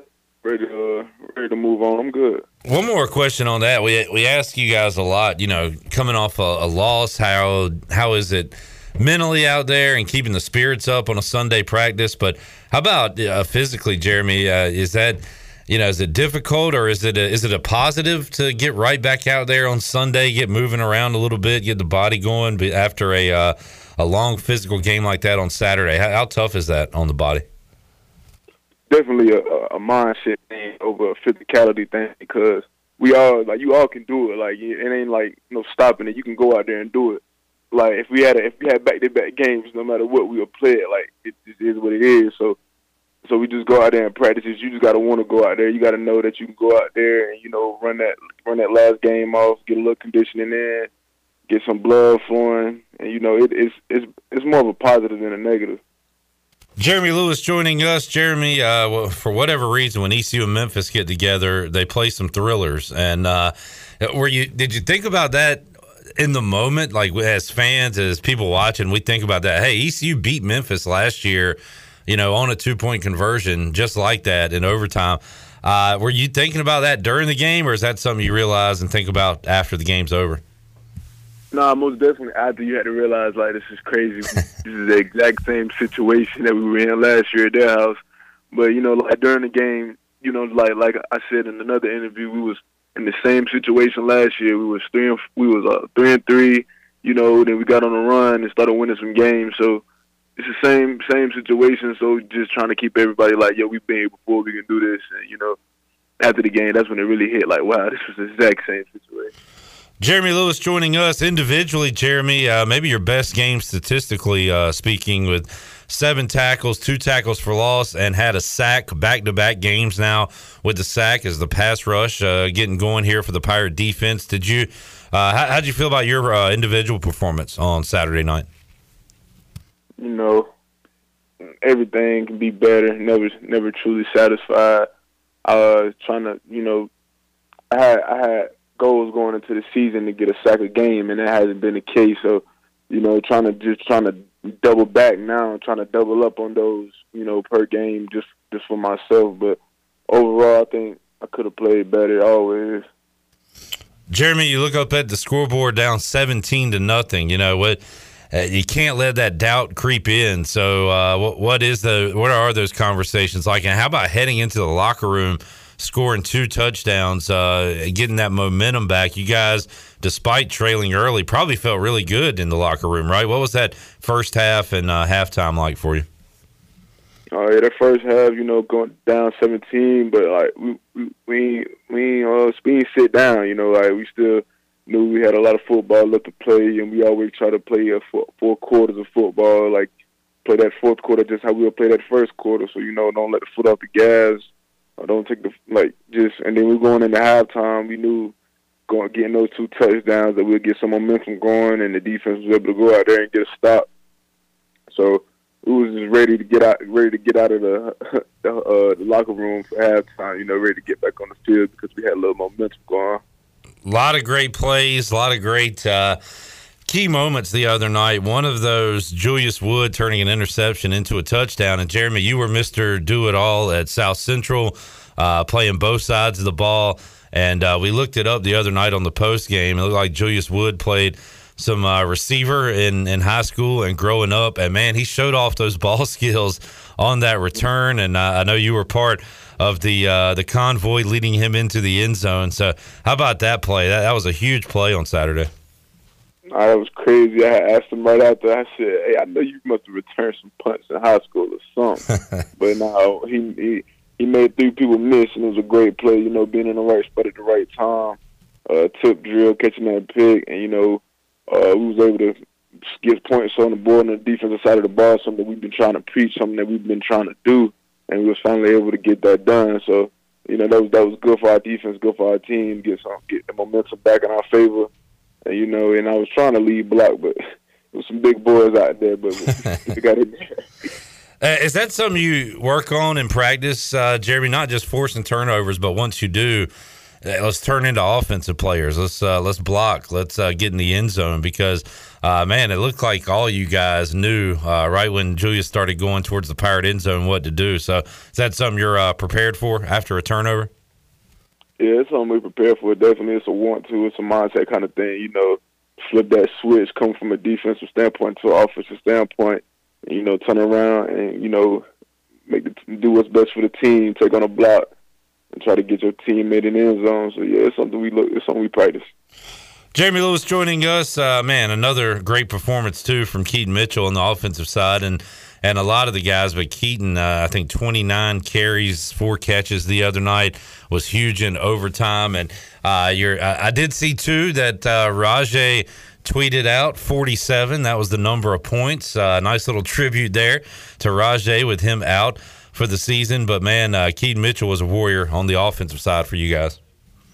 Oh, most definitely. You know, I've seen him make some plays. You know, seen him do some things in the game that he we've seen him do in practice, and it was just crazy on that two point conversion.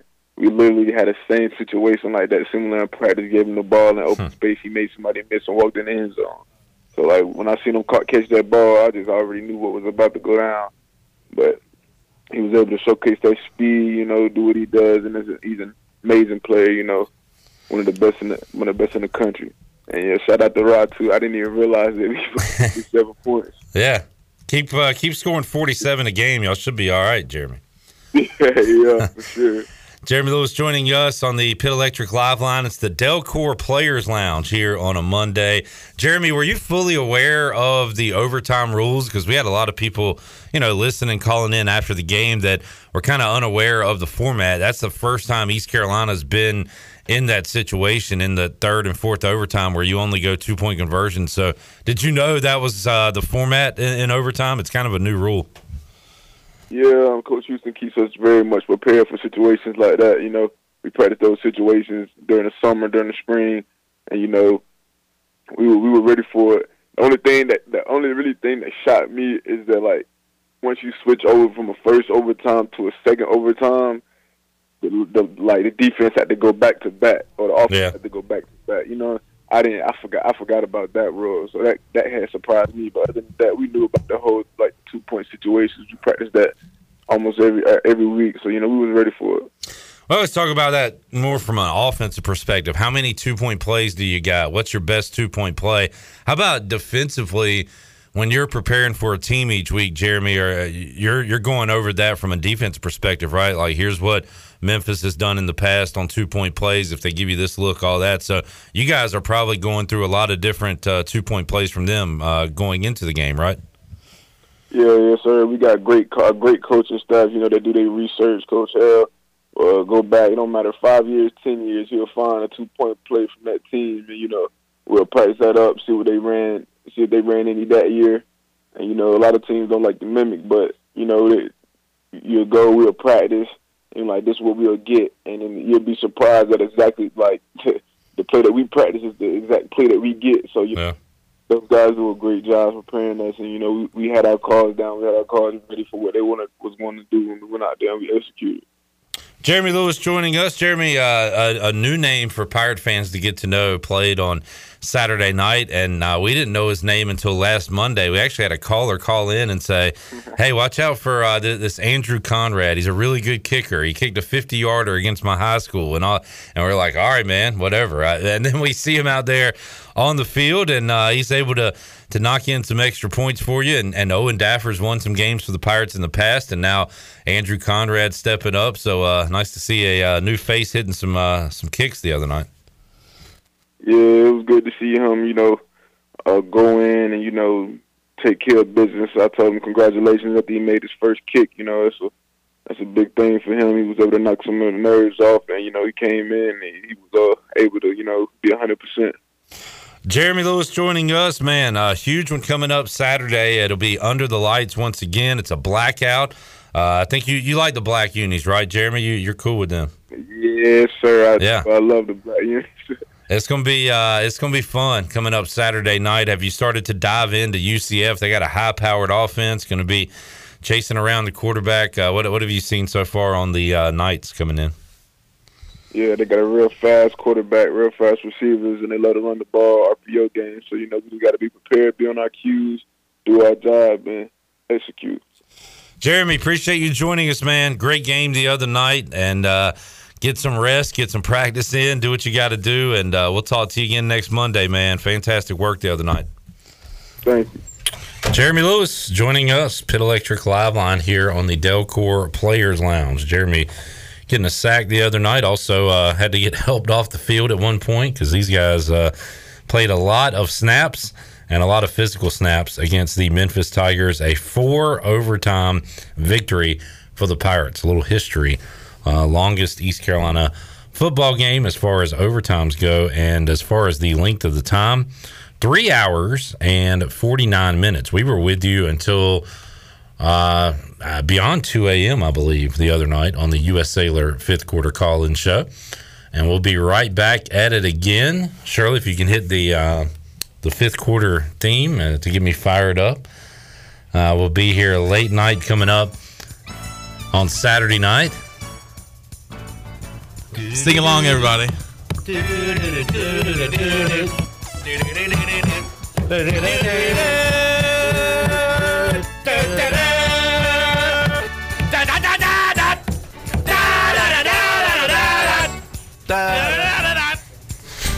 That was Oh my! that was actually before the show even began. That was while we were watching the end of the game.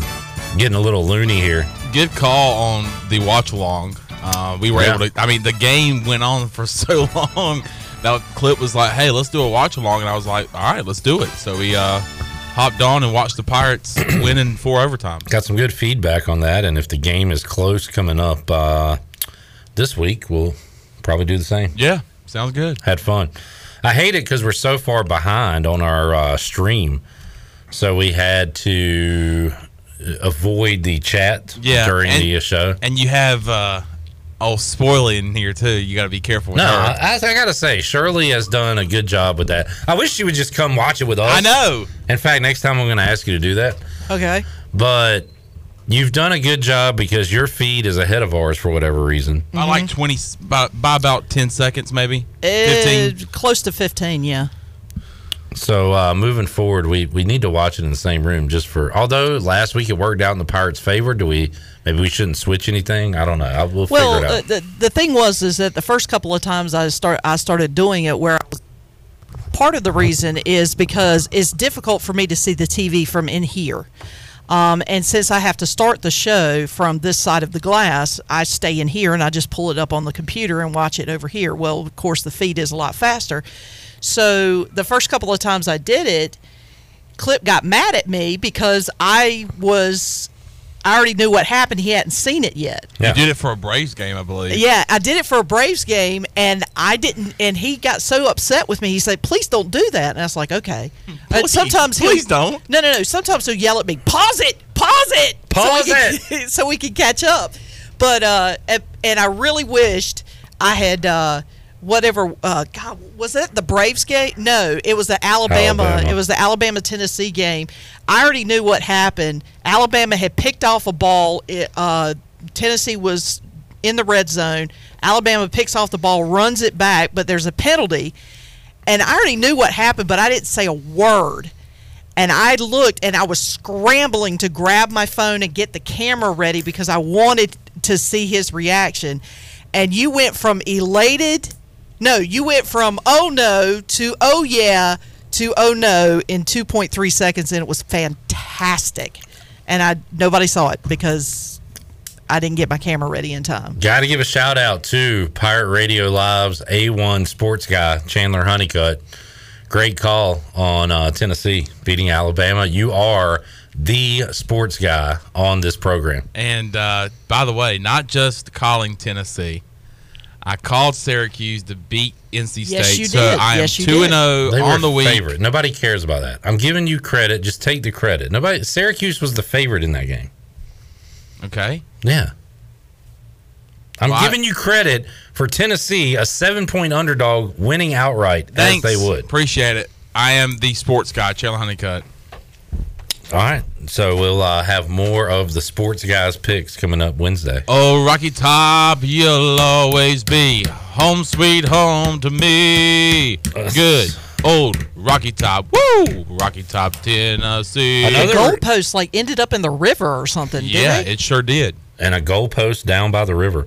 Another reason I wanted Bama to win, not only for my own selfish interest, but this is kind of selfish. I wanted to not have to call you a sports guy and rub it in your face. it's always fun when you got somebody to, you know, go against. So, Yeah. but Um, Chan Man wins out. Uh, your mom said, "Way to go, Chan Man, big cheese, sports guy." Jesus Christ.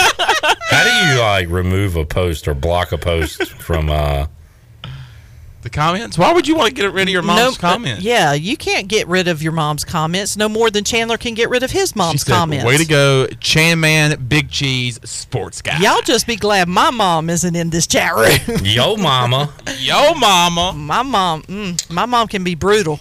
Is it uh is it still showing up there? Yeah. Uh, I hit something. Um, And you actually deleted the comment. I, it said hide comment. I wanted to know if it hit it from everybody. all positive. Oh, you're nope, get. it's still up there because it says this. It says, "Way to go, Chan Man! Big Cheese Sports Guy." Oh, you in trouble? You stupid. you you ugly. You ug- you ugh. You gonna get it when you get home. Surely I don't live with my parents anymore. um. All right. She said, "I'll hide you." Ooh. Oh! All right, go to break. Go to break. Go to break. We'll come back and have more for you. We'll wrap up. Let's talk a little NFL. Uh, we'll get into more of the Players Lounge in hour three, but we have a trade. There's been a trade. And if you watch yesterday's uh, Panthers game, you could probably figure out who was traded. Although I can't imagine why another team would want this guy. But uh, we'll talk about that and more when we return on Pirate Radio Live on a Monday. Back with you after this.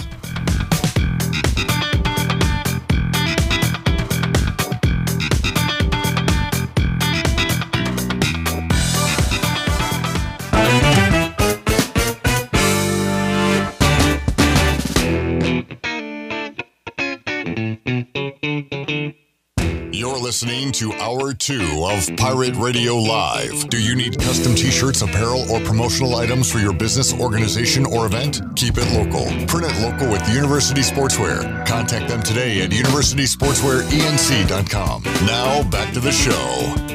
Welcome back.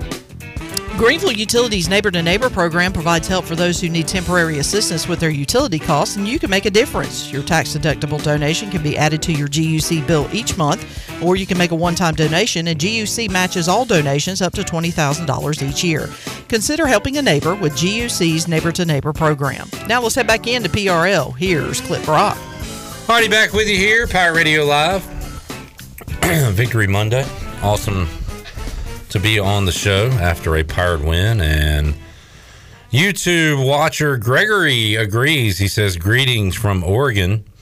Even though all the shows are great, the Monday shows after a win are always better. Keep up the good work. Uh, they are. And I think now when I'm rooting for ECU on Saturdays, it's not even because I'm an alum and a fan. It's because a win means a fun fifth quarter and a fun Monday edition of Pirate Radio Live. A loss means a miserable fifth quarter, and I have to ask the players about losing a football game, which leads to a miserable Monday Pirate Radio Live. so, right now, my uh, Saturday evenings and Mondays are determined by what these 18 to 22 year olds, or in Luke Larson's case, 30 year olds, do on the football field. Yeah, I'm like you, Clip. The, the other night while we were doing this watch along, you could kind of see me sitting there like this, just you know, thinking to myself. And of course, I'm sitting there thinking like, I don't want to lose. Of course, I don't want the Pirates to lose. You know, I mean, you lose that game, your season's basically in the can. I mean, you can make a miracle run, but with the stretch that we have coming up with some teams, I, I just I knew if we lost that, you know, your bowl game is going to be a, a, a steep staircase to climb. But I was thinking about the miserable, miserable night we were going to have on the fifth quarter call-in show up until 1.30, 2 o'clock in the morning, which, by the way, I ended the stream on Saturday, Saturday night, Sunday morning at 1.59 Oh, wow. a.m.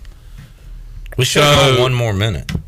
I know, known and that. I was kind of hoping we would. Dang, that's end, on me. To end right at two o'clock, but I was just thinking to myself, man, if we lose this game, it's going to be a miserable day or a miserable night slash morning, and then Mon- it's like you said. I mean, we're we're it's we're uh, we're rooting for East Carolina for our livelihoods, for our for our jobs on Saturday nights and Monday mo- or Mondays afternoons. Uh, Chandler, can you give me some uh, NFL music? Bum bum ba bum bum ba Charlie, can you turn that pot down a little bit? that music. Recapping the NFL on Sunday, and feel free to switch songs. No, I like Chandler doing it. Can you uh, feel free to switch songs and different networks while I'm talking? Okay. Now I got to think about how the other ones sound. All right. Well, I'll do it, and you can read the scores if you want. Oh, okay. All right. Well, tell me when you got the scores ready. We'll sit in silence till then. Sometimes I like to just relax and sit in silence. It's nice. Close my eyes. Somebody answer the phone. I'm trying to sit in silence. All right, you ready? Give me 10 more seconds.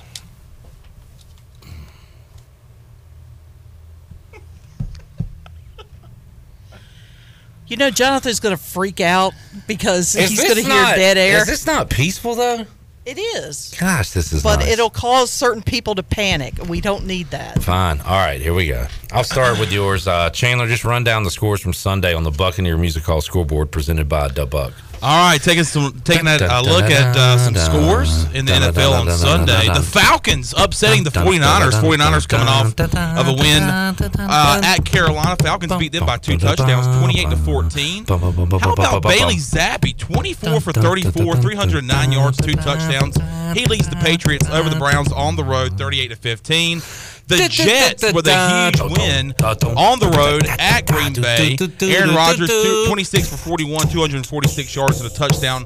Cannot do it. The rookie, Breece Hall for the Jets, 20 carries, 116 yards, and one touchdown on the day as the Jets win 27 to 10. Jaguars and Colts. Colts get a win, a, a must win after a ugly game against the Broncos on Thursday night last week. 34 to 27 was that score. Vikings and Dolphins. Vikings, which by the way I had winning, they win 24 to 16. Teddy Bridgewater was back in the lineup, 23, 34, 329 yards, two touchdowns. Was not enough as they lose 24 to 16 to the Vikings. Bengals go on the road to the Saints, 30 to uh, 20. Can you turn down the uh, can you turn down the pot a little bit? Uh, there you go. Uh, Bengals go on the road and beat the Saints. Thank you, Jesus, because I hate the Saints in our division. 30 to 26 was that score. Ravens upset by the Giants, 24 to 20. How about the Giants? They moved to 5 and 1 on the season. The, new- the NFL, the NFC East might be the best division in football. We shall see. So Giants getting a big win at home in Brian Daboll's uh, first year as the Giants head coach. 20 to 18. Steelers Nation rise up. Steelers Nation, let's ride. 20 to 18 was that final score. Buccaneers losing. Tom Brady going through divorce. He wants to continue to play football for some reason. 25 to 40, 243 yards and a touchdown, in a losing effort for Tom Brady and the Bucks. 28 to 18 was that score. Panthers suck still without Matt Rhule. No offensive touchdown. I don't think he's had an offensive touchdown in four games. 24 to 10. Cooper Kupp is the real deal. He is insane. Matthew Stafford is still having a uh, Super Bowl hangover. 253 yards from Matt Stafford and a touchdown. Uh, the Cardinals. I also chose the Seahawks to beat the Cardinals. It was a battle of the birds. Seahawks get it done at home, 19 to 9 over the Cardinals. It was the game of the year. Everybody was ready to see this game at 4:30. You know it's a good game when Tony Romo and uh, Jim Nantz are on the call. It was the Bills and the Chiefs. How about that leap from Josh Allen? Sets up the Bills, get to score 24-20. Stefon Diggs, thank you, Jesus, he's on my uh, fantasy team. 10 receptions, 148 yards, and a touchdown for Stefon Diggs. All right, Charlie. Now we're going to play Name That Tune. Beat 20, uh, beat the Chiefs 24 to 20. And then last night, Sunday night uh, NFL football, the Eagles are on a roll. They're still undefeated, 20 to Down, down. 26 to 17 Down, over the Dallas Cowboys. Down, down. That has down, been a look at your scoreboard Down, and the scores on that scoreboard brought to you by the Buccaneer Music Hall, presented by the Buck. Who's playing tonight? And there you go. Here we have it. The Chargers are at home against who is it? What's that smell? What's that stinky smell Ooh, I do smell? I smell dumpster juice? What's that smell? It smells like dumpster juice. That's right. It's the Denver Broncos making their fourth appearance on prime time for the year. Why? I have not a clue, but it's Chargers hosting the Broncos tonight. Great recap, Chandler. Boy, looking at the chat, they really enjoyed it. so we will do that every Monday now. I'll have my my songs ready to go for next week. This was all stemmed by uh, us doing the fifth quarter theme. Hit that one more time before we take a break, Shirley Rhodes. From the other night. That was fun. Oh, because we were on one. On one, on one, on one. We were on one. Do-do-do-do-do. On one, on one, on one.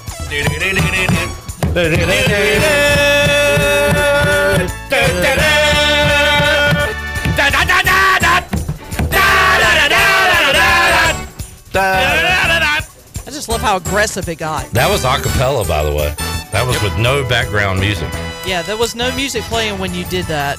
As a matter of fact, I was sitting in the other room or in here, and I was just looking at y'all like y'all have lost your minds. because we had. Coming up tomorrow on Pirate Radio Live, one of our favorite redheaded friends, one of our favorite gingers, will be joining us. Zach Maskovich will be back on Pirate Radio Live. He covers UCF down in Orlando now. So we'll catch up with the former WNCT weekend sports anchor, the Mask Man, Zach Maskovich, tomorrow. Is there going to be a prop on uh, how long the national anthem is going to be? Hey, how long will the band take to play the national anthem? We'll talk to Zach Maskovich about that coming up on Tuesday. All right, let's take a break. We'll come back. When we return, we will hear from Double B Brian Bailey, also Isaiah Winstead, to join us. Big hour three on tap. Also, we got a giveaway for you. Get the week started off right. All that and more on the way on Pirate Radio Live here on a Monday. Back with you after this.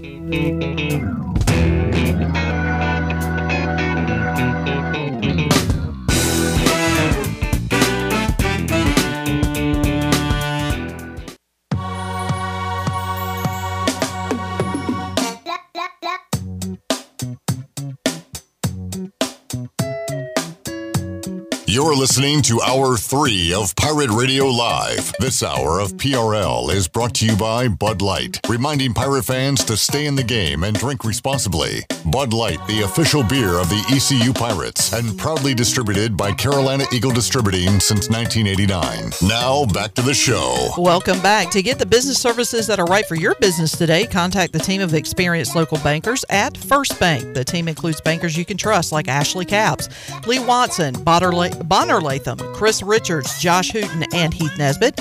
First Bank, together with their customers, they're creating a world where individuals and communities thrive. First Bank on Arlington Boulevard in Greenville. Now let's head back in to Pirate Radio Live. Here is your host, Clip Rock.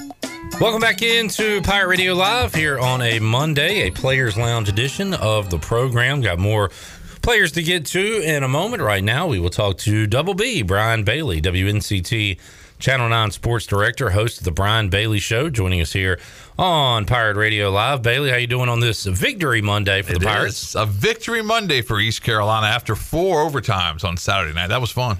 A uh, is it a moral victory for the Cowboys? Moral victory Monday or No, I think it's losing Monday for All the right. Cowboys. Uh, I, I don't think there are any moral victories. I think they did make a nice comeback. Yeah, they just. Uh, I'll take four and one with Cooper Rush because I thought the season was over after the first game against Tampa Bay. They played so badly and they they didn't do anything right, and Dak was going to be out for a while. But supposedly Dak's going to come back for the Lions game this week, so we'll see what happens. While we're on the topic, we'll start there. And right. uh, I was telling you earlier that I wish my team was worth a darn because it is kind of fun to have the NFC East back and good again, and and games that matter. They always stick these games on prime time. And no matter if the teams are good or bad, Right. it's pretty. I mean, that was a great atmosphere in Oh, Philly. yeah. You mentioned it earlier off the air. The, the Sirianni talking Yeah, junk during he the game. he was talking junk. wearing his capri pants uh, out there on the field. Uh, so it, it it adds a little something to it when these teams are good. It really does, and that's that's what you know. That's what I grew up on. Probably what you grew up on. I mean, when the teams were good, and you know, if you lose one, you know, to your rival, then you're thinking, okay, we got to figure out a way to get the split. And then you know, and and if you are able to do that, and you have a good enough record, then you win the division, go in the playoffs, and that kind of thing. But everybody's chasing Philadelphia right now. I, I think the Eagles are good. Uh, I think they'll hit a bump in the road at some point, and I think that uh, Dallas gets one more shot at them. We'll see what I think I grew up. A, li- I was. I missed it by a little bit. I think I missed the really good days because when I was growing up, when I really got into football, it was the dynasty for Dallas. So it was Dallas and everybody else. Two thousands. And we might forget because they never won a Super Bowl in that era, but Philly kind of dominated the East with Andy Reid, Donovan Right. McNabb did- for did. years and years. Uh, the Giants were never great, but had a couple of Super Bowls, and then uh, then there's my team. Yeah. who didn't do hadn't done much at all. Uh, but yeah, it's it's fun that it's back and uh, and those Giants keep winning. And You look at their schedule; they could lose all these games, but their next four games before they have a, a showdown with the Cowboys, uh, very winnable for a New York team that's only lost one game this year. And, and, and that'll be Thanksgiving, Giants and Cowboys. Yeah. I think Thanksgiving. That'd be huge. So that'll be that'll be fun to watch. When I saw that come out early on, you know, you're thinking, you know, hopefully the Cowboys will be good. The Giants won't be. Giants will probably be tanking by then. Right. Daniel Think- Jones yeah. out. You know. The Cowboys can't win on Thanksgiving all of a sudden, so they now they're going to face a team that's pretty good. But uh, Dallas was able to beat the Giants the first time.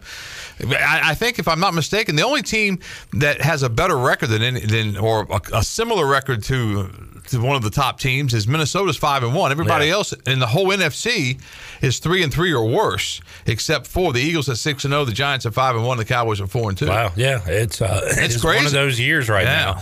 now. Uh, the other day game for Thanksgiving is Lions and and Bills. So and the Lions play all these close games and score a lot. So that could be a, a great, could be fun. great Thanksgiving. Yeah. Uh, something to look forward to. Already looking ahead to Turkey Day. We're only in October. Yeah, let's uh, let's enjoy each week while we can, right? Right. And uh, we'll enjoy another Pirate football Saturday, another late one, another long one uh, coming up this Saturday. But if the Pirates win, I don't mind it. We had a lot of fun late night, early morning on the U.S. Cellular fifth quarter call-in show, talking about the quadruple overtime victory for the Pirates. And think about the swings in that game. You know, the Pirates are down 10 nothing. They fake the punt. It looked, you know, being there like, oh, what are you doing? What are you doing? You know, and talking to people afterwards, you know, apparently it was open. Uh, one guy did read it from Memphis, but if a block had been made, it would have gone maybe for a touchdown.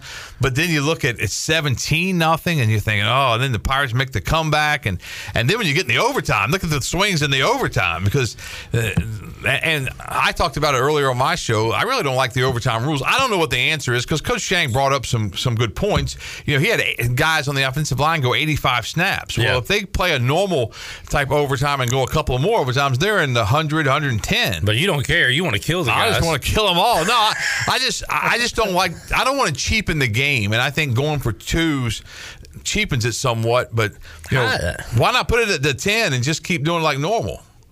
Okay. I, I mean, that's going to cut down a little bit. So that would be your fix. No, I think my fix in thinking about it more is is I would make every team go for two the whole time in the overtime. So in overtime, if you score a touchdown, you got to go for two. Now, after you get through the second one, and, and basically that's only changing one the first overtime. The first overtime you can do whatever you want. Second overtime you got to go for two. Third overtime is just two point conversions, you know, from here on out. But I just so what are you changing? I just don't like. Well, I'm changing One extra I'm- No. I'm changing that, and then if, if I can change everything else, the third overtime, I'm putting the ball at the ten yard line. All right.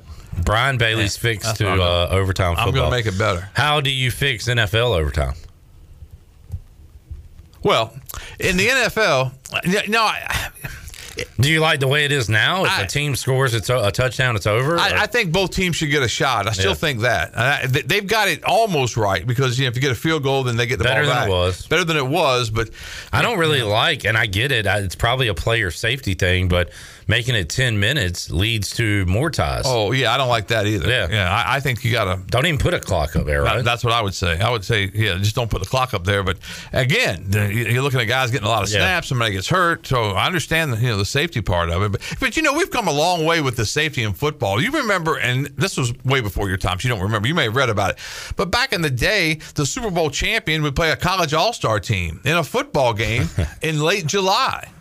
And and now we can't even play a Pro Bowl because There's just so much money, so and- much and- money and, and guys are tied into their team. Like Right. owners and co- coaches don't want those guys. No, they don't doing want to do- but- but- and as a fan, I really don't either. Like if I knew everybody could get through it healthy, sure, I watch football year round.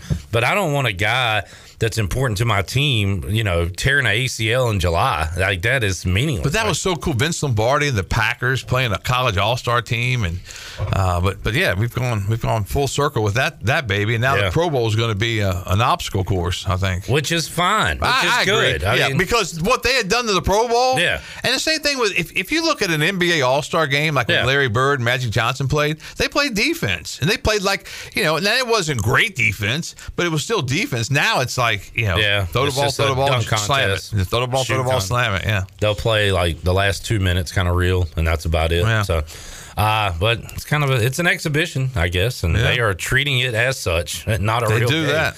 Uh, but man, uh, this football team, a lot of bumps and bruises. We uh, talked to Jeremy Lewis uh, earlier this morning and uh, and had it on the show. But he is one of the many Pirates that was helped off the field at one point the other night and still came back, finished the game. So those guys, and, and that's a lot of the phone calls we got, Bailey. The the Pirate pride, the pride that the team put into the ECU fans the other night for gutting it out, gritting it out. Uh, we had a lot of people really emotional after that game calling in. Yeah, and, and I think you know for good reason because you know this has been a season so far that uh, coulda, shoulda, woulda. You know, you look back at the state game, you get a field goal at the end, you win that game. You know, who knows where the season goes? The Navy game, and and we said it when the when the Pirates lost those games that you're chasing those losses Yeah, all year long. It's basically what you're doing, trying to catch up. And had you lost this one in four or five overtimes, just think how crushing that would be. But but you're able to win this one, and the season's still in front of you. Now, you know everybody talks about the six wins. That's not the ultimate goal, but that is certainly a big goal. You want to get to at least six, but you'd love to have seven or eight. That's the minimum goal. Right, the minimum Honestly, goal. Honestly, like- yeah, yeah. exactly. That's a better way to put it. But yeah, that's you know because because the the Pirates want to go to a bowl game again, and you got to get to six to do that. But uh, you, you know they they've got a tough schedule, but you know there's no there's no law against winning at Cincinnati or winning at BYU. They got Houston here and they got Temple here after the UCF. I haven't looked at the Mormon laws. Are you sure we can win there? That's true. I'm not sure what we're going to get when we get there either. Uh, played a classic there uh, years ago. Last time we were out there, and how about their schedule? I mean, they're taking on Arkansas this I past saw that, Saturday. yeah. Like they, they, uh, they have a, a tough, tough schedule every single week. Uh, the the BYU Cougars. Um, you talked about game changing plays the other night. The, the the momentum shifts, not just the defense getting stops, but how about the defense turning um defense into offense? That And was awesome. The Julius Wood play and even the Malik Fleming return probably gets overlooked. He had a long return Right. too. It did to get overlooked. touchdown when you needed it going into half to keep the momentum. Going. That one got overlooked a little bit just because of the way the game went. But Wood, man, he when he picked that pass off and then he just went into offensive mode. I thought he was watching a video game because That he was so good. Some touchdown Friday where your best player Yeah. is going both ways, and, Yeah. and uh, that he returned to his high school glory days. He there. did, and that was that was fun to watch and a, a huge play. And he's the defensive player of the week this week in the American Athletic. I didn't realize he had 11 tackles. Yeah, team leader in tackles Yeah. as well, and has been so good forcing fumbles this year. So good for him. He has been. Uh, I've been asking, is there a star on defense? I don't know if he's necessarily like a star NFL player, but I would say going into the year to now, he has been uh, maybe the guy, not out of nowhere, but but a really big bright spot. Oh, very big, yeah, very big bright spot, and that was a huge, huge play in that game. Uh, UCF puts up a ton of points. Shout out to uh, me and JK on the fifth quarter. We were guessing the line. He said it would be three and a half, uh, four. I said six, six and a half, and I think it came out kind of, or it is right now around five in between that. I've seen four and a half, and I've seen five. Yeah, is that fair, Bailey? Is that very about what you fair? think? Yeah, yeah, very fair. That's, that's that's about you know when you look at what UCF has done. I didn't realize that UCF, you know, this is only their second road game of the year. I didn't realize that they hadn't been out of the state of Florida. That's so- a good point. You were bringing that up earlier, kind of saying, "Wait, they were home, home, home." Yeah, I mean, then we realized they how Boca Raton from Orlando is how long. That's the longest far. Trip Yeah, that's the longest trip year. they've made, and so uh, and and we all know what all those home games can take a toll on you because we had those four in a row to start the season. The Pirates finished two and two in those, and could have been four and zero in those games. But uh, I think that's an interesting aspect to this game. And UCF put seventy on Temple. I did not see that game. I kind of was I didn't watch doing some either. stuff, and I looked around and saw it was you know early on it was close, and then later on it was just a big blowout. But they put seventy on the board. As Coach Shanks said, you know UCF historically since they left Conference USA, they've just got this great team speed. And uh, somebody else said against Temple, they looked really, really fast. But as Coach Shank also said, they looked at the film and last year they should have won that game. The Pirates Yeah. should have beaten UCF last year. Did a great job against them defensively last Yeah. year, and uh, you repeat that feat. You got a shot to beat them this year. Uh, talking to BB, Brian Bailey, Josh Heupel. I thought it was a weird hire at Tennessee. Just didn't know if he had done enough at UCF to get that job. And how about where they are right now after knocking off Bama? And Bailey, you were out there. I don't know how if you got a chance to watch it or anything. That I was did.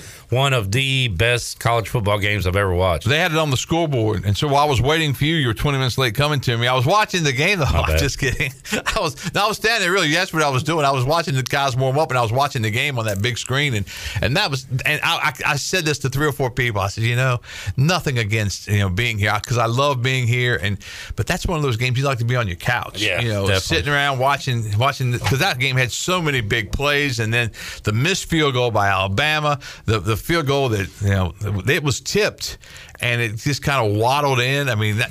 Talk about a knuckleball. You could not have caught that football if you had to because that daggone ball was just wobbling. Saw a great view from right behind the uh, the goalpost, and uh, it just got over. It uh, just got over there Yeah. to, to win that game. That was awesome. Uh, what a Saturday too in sports. You had TCU Oklahoma State playing a huge Big Twelve game. Uh, that uh, went into double, triple overtime. You had the Mariners and Astros playing 18 innings, a one nothing Yeah. game. Like that was a day for the ages. There, it capped off with a four overtime game at Dowdy Ficklin. That's like little Luke comes to. Uh, he came to the game this week and he, he got upstairs. He calls me Pops and he said, "Pops has two big TVs."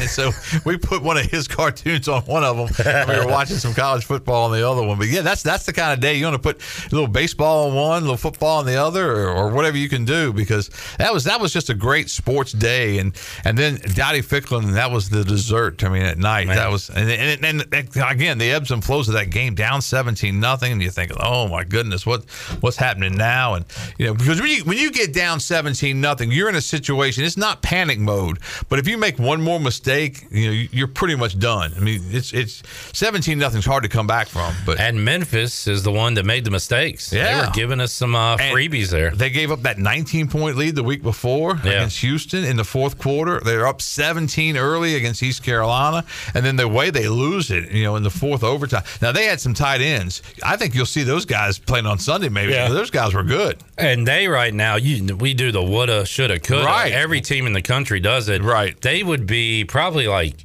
18, 20 in the nation right now if they'd have won these last two games. Yeah, I mean- their only loss would have been to I think Mississippi State early in the year. Yeah. and would have been flawless uh, other than that. So man, It just goes to show you. But Yeah. uh, I thought I, I was really impressed, and I agree with what Co- Coach Shanks said. He, uh, he says I think they'll win some more games down the road. Uh, Yeah. They're very, very talented, very good. So- Still waiting to see is Cincinnati going to trip up to somebody, Bailey? Because I still think that there's a lot of lot of losses to be had in the AAC. Shout out to Tulane, by the way. Right. top twenty-five, first time since 1998. Yeah, that's that's that's that's great for them, and that's that's when you look at the shoulda, coulda, woulda game. If the Pirates had beaten State, that's a nationally ranked team. That's why that one hurts so badly.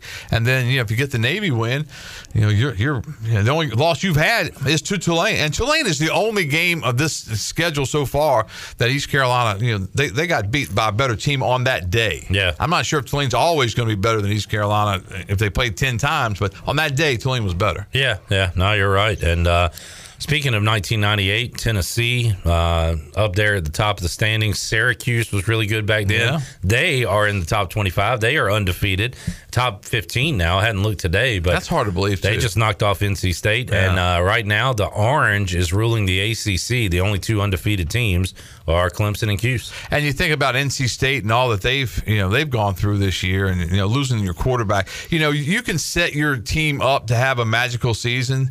And that's why they're so magical because even when you're set up for one, it doesn't mean it's automatic. And I think that's what we're seeing at State now because they, they struggled a little bit. Uh, they couldn't get it done against Clemson and they lose their quarterback for the year. And so, uh, you know, th- this is not going to be the season that they thought it would be. Good to see uh, the Conley Vikings get back on track. BB on Friday night. Uh, what do we? How much? How many games we got left here of the high school schedule? Well, we got two weeks in the regular season, if I'm not mistaken. It's winding down very quickly. I'll be in. Uh, I'll be hosting Touchdown Friday this week, and then I'll be at uh, the BYU game uh, the next week.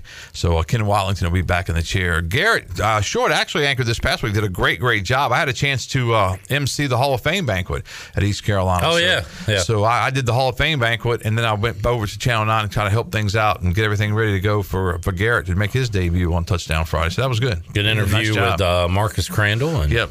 We had a chance to interview Marcus Crandall, and he, uh, you know, he was really, really uh, happy with it, with everything. I mean, he's one of those, you know, guys that from Eastern North Carolina that came to East Carolina University and flourished. Great uh, job on the mic on the how many items can you name? I thought you did Yeah, well on that. I appreciate that. That Yeah. was fun. And uh, you're are you uh, emceeing the Minges Yes. Madness. Yes, gonna do that too. Try to get me in a shooting contest. All right, I'll do what I can. Yeah, I'll, I'll get see- me down How there. much money you got? I want to. I'll throw you a few bucks. I'll, I'll share the prize pack with you. There you go. I can win it. Good. Uh, but that's That'd coming up next, uh, not this Wednesday, but next Wednesday Yes. at Uh-huh. seven o'clock. Minges Coliseum. Men's and women's basketball team is going to be a part of that. Should be a fun And that's night. that's a really good idea, just because you know we've got a new men's basketball coach, we've got all these new you know basketball players that we really don't know who they are right now, and you get a chance to go out and see those guys. Uh, I had a chance to work with both teams, just uh, like a media workshop, and I was really impressed with both teams. And you know they they really they're interested and they want to do a good job on their interviews. And like I told them, you know, in this whole era of NIL, you know, the better you do on interviews, yeah. You know, some some sponsor sees you and say, hey, I, I like that young man, I like that young lady, I think she would do you know do well. I'd like to support her a little bit more, and that's what we're looking at. No doubt. BB, thanks for joining us. If you missed the Brian Bailey show, just a couple of old timers talking football. That's pretty much what it was. Steve Shankweiler. Coach Shank, man, Just I like they what. did it 35 years ago. We did, man. He was he was probably yeah. Well, I started doing radio. I guess I got in '84. I started in '87 or '88, and uh, Yeah. So he, he was here. He got here in '87. Man. So yeah, that's that's been a lot of fun to to see his career, and he had so many stopped. I could have talked to Coach Shank for another hour. Yeah. Just on some other notes that I had taken, but uh, those I know he was are- proud of his guys the other night. I saw Igo say, and uh, Shank might have talked about it. That was the first game where all the five linemen played every snap. Yeah, together, eighty-five of them. Man, so they uh they they need some rest, but they're not getting much. They're right back on the practice Right field, back getting at ready it. for the next Coming one. up tomorrow. Check that interview out at six if you missed it earlier today. Thank you, Brian. Enjoyed it. Got you. Thank you, man. All right, let's take a break. We'll come back. More to go. Pirate Radio Live here on a Monday. We're back with you after this.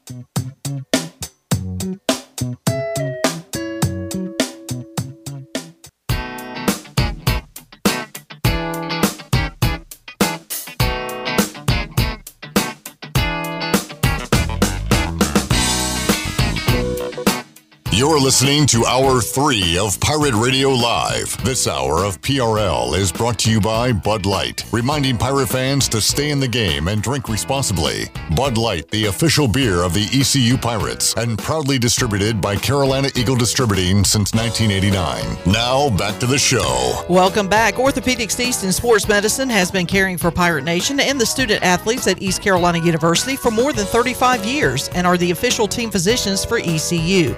Orthopedics East in Sports Medicine Center provides a variety of general and specialized operative and non operative orthopedic services to meet the needs of the patients in Eastern North Carolina. For more information, call 757 2663 or visit orthoeast.com.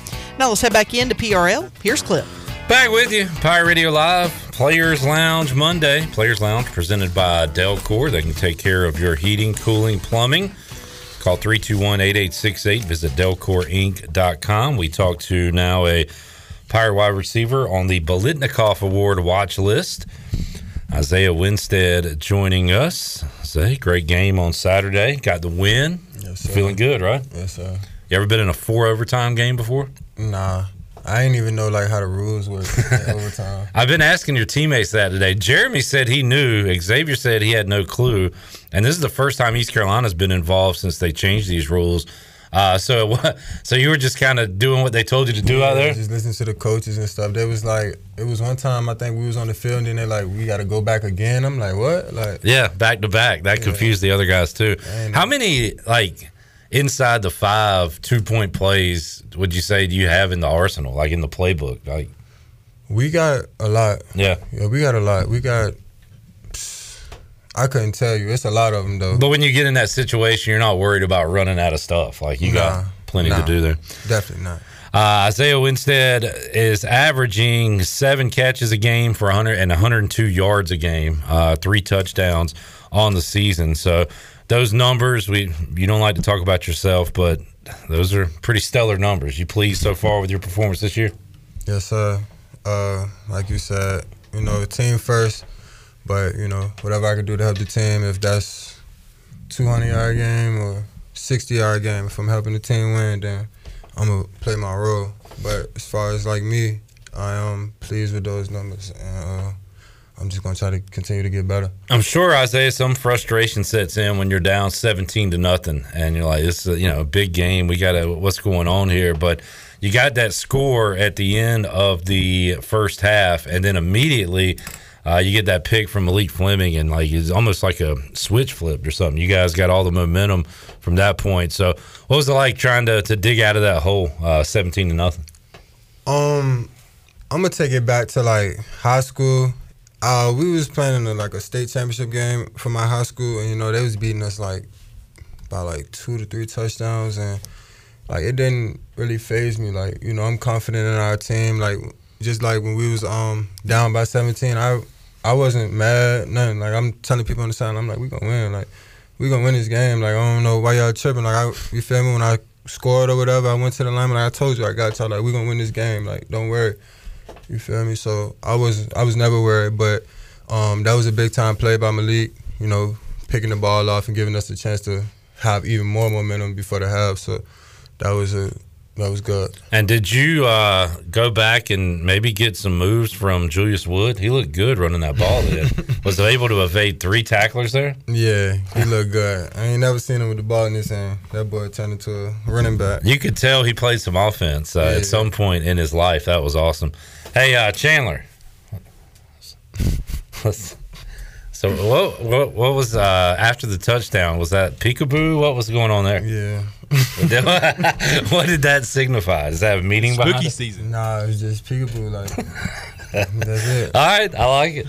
That's uh, that's cool. That's fine. We do have a suggestion. Chandler, you want to tell him? Or you want me to tell him? You tell him. Uh, for whatever reason, Isaiah, you're one of our favorite guests. You're an interesting guy. But that time you came on the show, we were talking about Adam Sandler, and you said uh, you seen Click, Yeah. and that uh, for some reason that sticks with us. So when you get a touchdown, I don't know what like what would make it look cool, but you give us a, a click, a remote, But, like, a I- click, like- you hit the touchdown. It could also mean like, hey, like I'm balling out. Like turn on your TV. I'm on TV. I don't know. What does he do with the ball though? I don't know. Yeah, we gotta, we gotta, we gotta think about it. I don't even like when I score. I don't even be thinking of like what I'm gonna do. All right, I was going to ask you, did you think of the peekaboo thing? Like, you just thought out, you thought about it, It as was soon as like you got. peekaboo, and it's like like now you see me, now you don't. Like, Okay, I like Okay, that. yeah, Like yeah. we was just lined up. Now we just scored. No, like, I'm celebrating. Yeah. Okay, cool. Whatever comes to mind for you, I say we like it. We did get a call uh, from Michael Winstead after the game. He said you owe him twenty for uh, the fumble. Man, now you did take a shot to the I back there. that boy. That was a shot. I'm surprised you got up so fast. Uh, but uh, who was it? Kerry King, right? Uh, way to finish the play for him. But man, you took a, a, a nice shot there. Did you feel that one? Yeah, I definitely felt it during Yeah. the game. That was a great play by my boy though. Kerry. He always hustling, you know, throughout the week and it showed in the game. And you know, he haven't had like a lot of opportunities this week, so you know he really took like full advantage of his opportunity. Definitely. That was a, a huge play. Keep a drive going in that situation. Uh, you guys are able to outlast uh, Memphis the other night, and I think the team ran 84. I had it. Uh, Stephen Igo broke it down. Now, do you know how many plays you played the other night? It was in the Nah, 80s, I heard- want to say. I think I heard them say like we play like eighty some Yeah. snaps, but I- I don't know the exact number. when you play that many snaps and that long of a game, like, do you feel any different afterwards? Like, was yesterday rough for you? You feeling all right? Oh yeah, I was definitely hurting. Yeah. I was definitely hurting. Uh, what do you what do you do to to go into recovery mode early in the week to get yourself ready for the end of the week? What are some things you do? Um, it really just depends on like what I hurt and like how bad it's hurting. Like if it's just you know soreness from hits and stuff, I'm just hot tub, cold tub, stretching and stuff. But if it's like something specific, then I'm in the training room, like getting actual treatment for whatever. Gotcha. How long? Uh, what time did you leave the stadium on Saturday? Holton said he didn't leave till like twelve thirty. So what time did you? Were you able to get away Holton from? had them uh them interviews at the end of the game. Oh, that's that- why he ain't leave. yeah, so that's late. true. That is but true. I left about. I probably didn't get home till like twelve. Yeah. Some maybe I, ain't, pro- I, probably, I probably been home before Holton got, Holton got had his a- equipment off. He had a lot of babies to kiss and Yeah. people to see and Pictures. Yeah, and you that's saw you boy saw, have, have you signed uh, autographs and stuff? People want your picture and stuff. Nah. I they probably would. Yeah. You know, I give like you know my wristbands that I wear in the game. Oh, I cool, just give yeah. them by when I walk past and stuff. You know, fans, the little kids, you dapping me up.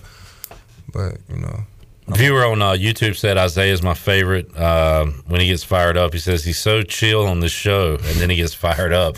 I mean, you talked about that. It's kind of a different, different mindset, right? Yeah. You put the jersey on. We actually, thanks to Alan Thomas, he put out a uh, a video when you scored that touchdown after the Malik Fleming interception. You were fired up uh, coming off the field, and then your coach, your wide receivers coach, Oh, Raekwon. Boyette, Yeah. is just as fired up. Talk about his energy. On, during, like we know his energy is always like you know through the roof. We met him on media day. What's his energy like on game day? like as you seen, like his he might have been more. Ex- I don't think he was more excited than me, but he might have been more turned up than me when I scored. he was and he was fired up. Like his headset be coming off, dragging across the ground and stuff. He don't care. He said, what did he say? Like after practices, like his shirt is drenched. Like Yeah. he's and he's not that far removed from playing. Like he's still a, a younger guy, so uh, he probably gets, gets his glory days out there Yeah. back in his head. Yeah, he be into it. But uh, man, that's cool that uh, that everybody was so jacked up because that was a, a huge moment in the game, and then you guys were able to uh, to win it at the end. So you said you were uh, just looking at some UCF stuff. Uh, you weren't here last year. ECU and UCF played a lower scoring game, twenty to sixteen. This year they're putting up a lot of points. So uh, how about the defense? though? what did you uh, seen from them so far? Um, they got like they got a few like their D line is kind of big. You know, they got a tall uh cornerback room. Like the shortest person they got on on paper is like six one Hmm. at corner. So, and they play a lot of man and stuff. So, you know, you- every week is a challenge, but You welcome the man to man, right? Yeah. Like you like that. I mean, Yeah. it seems like East Carolina's had success against man to man. What did Memphis do in the secondary? man, Man, yeah. And uh, took advantage of it. Big day for uh, Holton Ahlers and the passing attack. Isaiah Winstead, once again, uh, leading receiver for the Pirates, nine for 154 and a touchdown. How about Keaton Mitchell? 33 touches in the game for Keaton, 29 carries, four catches. Finished the game with 149 rushing yards and a touchdown, and had the one in overtime. Did you go back and watch that one where he's got it? There's a man in front of him in the end zone, and he just does what he does. Yeah. And then you talking about the one where he caught it and just made a miss and Yeah. Yeah. yeah. He Keaton nice. that boy like that. We talked to Rahjai earlier today. He was rooting you guys on, had surgery on Thursday. Pretty cool. Did you notice that the team scored 47 and he is number 47? I definitely didn't notice that. Little something I definitely didn't notice that. That's crazy. kind of crazy, right? Meant to be. I don't know. It's crazy. I told Keaton, I, cause um we go out in like the second group or whatever, whatever that time is, you know, like cause we do like the returners and stuff like that. So we go out with that group, and like as we was walking out, I'm like, you know, 47 ain't here, but we ready to do it for him right now. That's awesome. And he was like, let's do it, and then you know we did what we did. All right. Any other football questions? Huh? Nah. You good? Isaiah, would you rather go to uh, vacation at the beach or the mountains? The beach. All right. What are you doing out there? You getting in the water? No. no. No, I can't swim. All right. But uh, just chilling on the sand. Yeah, All right. it's cool. How about uh, what's your like dream vacation, like destination? You ever thought of that? Dream. I uh, I want to go to like Greece. Um, Why Greece in particular? cause like how it look and stuff. All right. You know, like that's just some. That's a crazy place to go. Like, All right. like we used to talk about that in school. Like you can, f- we can go. Like that's just. I don't know. All right. Greece is on the bucket list. Chandler, what are you looking I, at? I pulled up. I, I like these last week, so I pulled up some more "Would you rather" questions. All right. You're not a big fan of those? No, that's good. That's good. Uh, would you rather? Would you rather have more time? Hold on, that's not a good one. Would you rather go into the past and meet your ancestors, or go into the future and meet your great great grandchildren?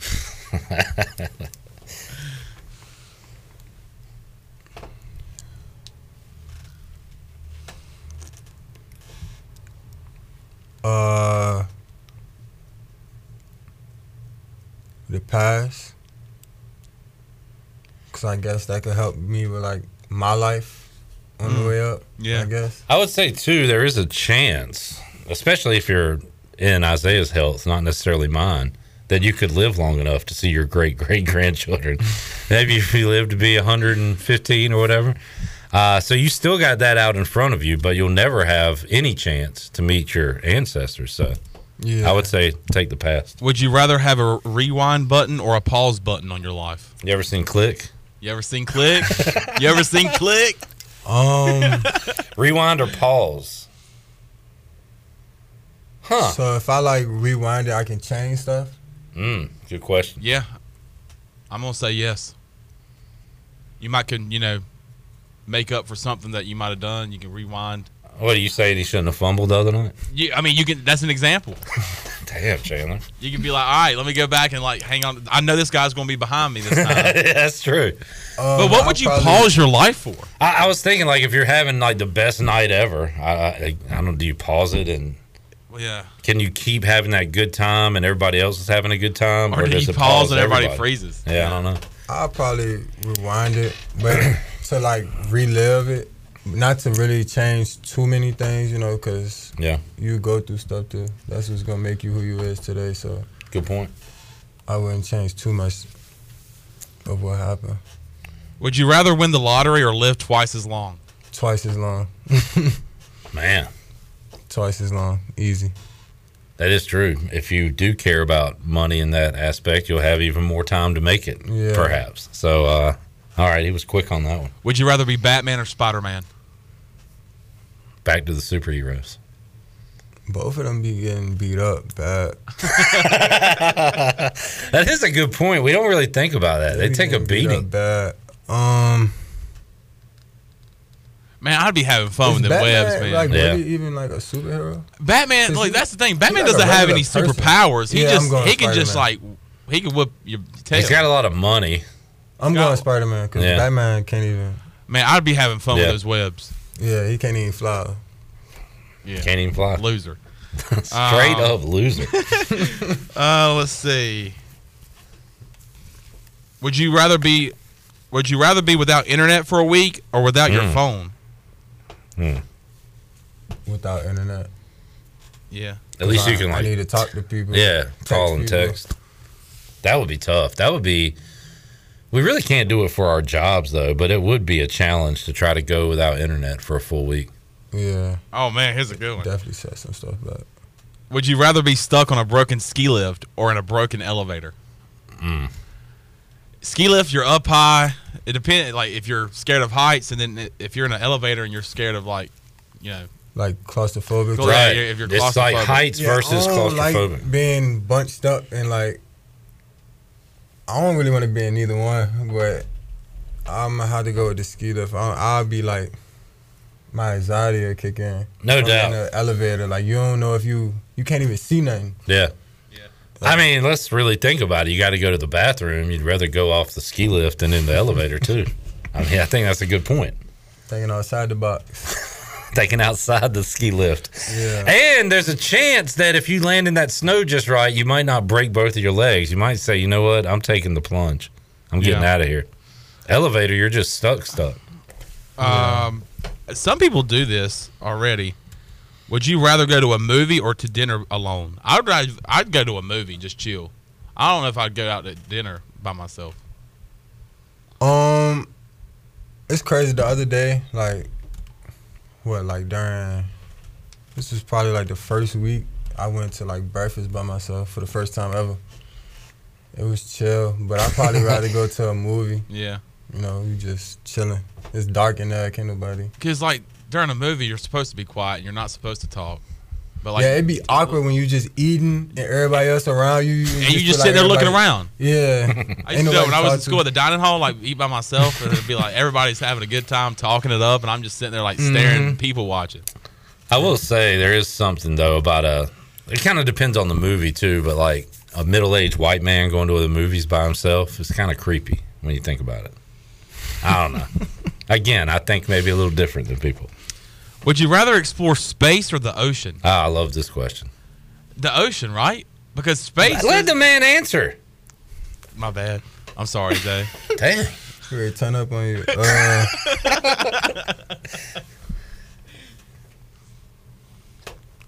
Hmm. A lot of unknowns in both. I might go, but I can't swim though. Say you could swim. If I could swim, Yeah, say you could swim. Yeah, but do you know how to navigate out there in space? What are you doing out there?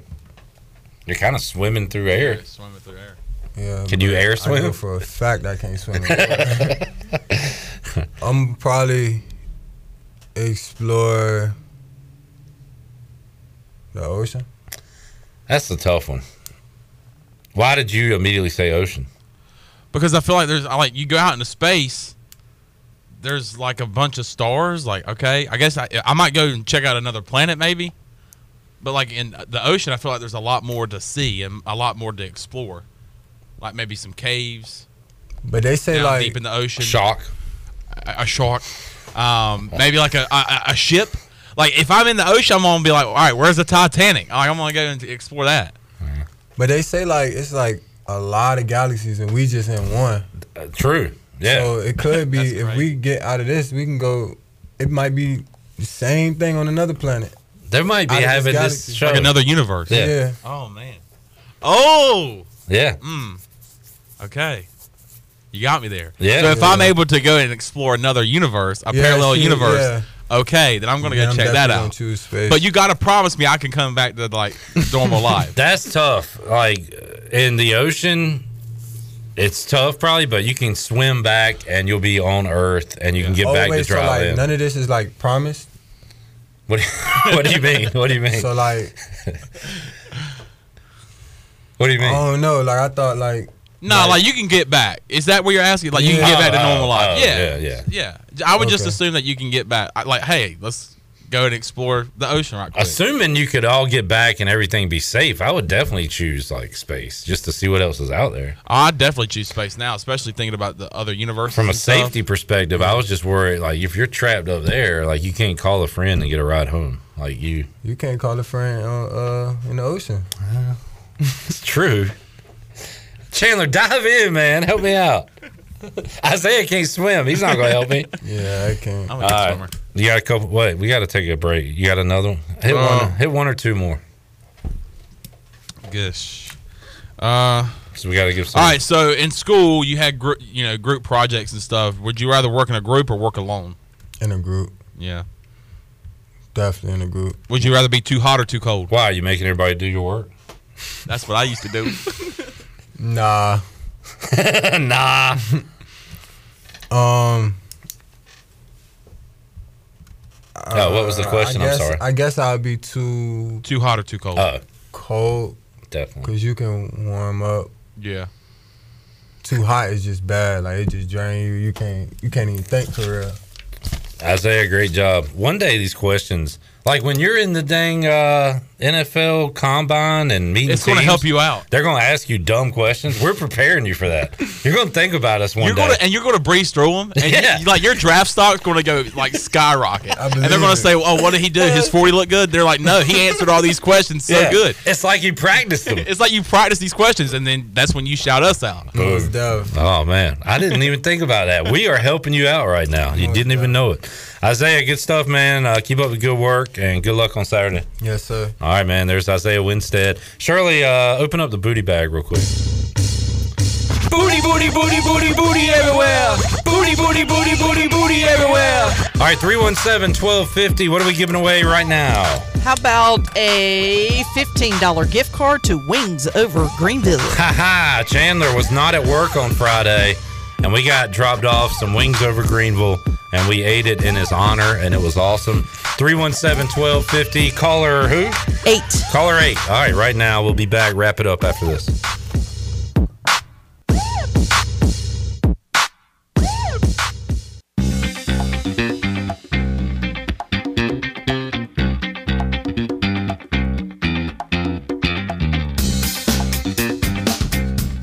You're listening to Hour 3 of Pirate Radio Live. This hour of PRL is brought to you by Bud Light, reminding Pirate fans to stay in the game and drink responsibly.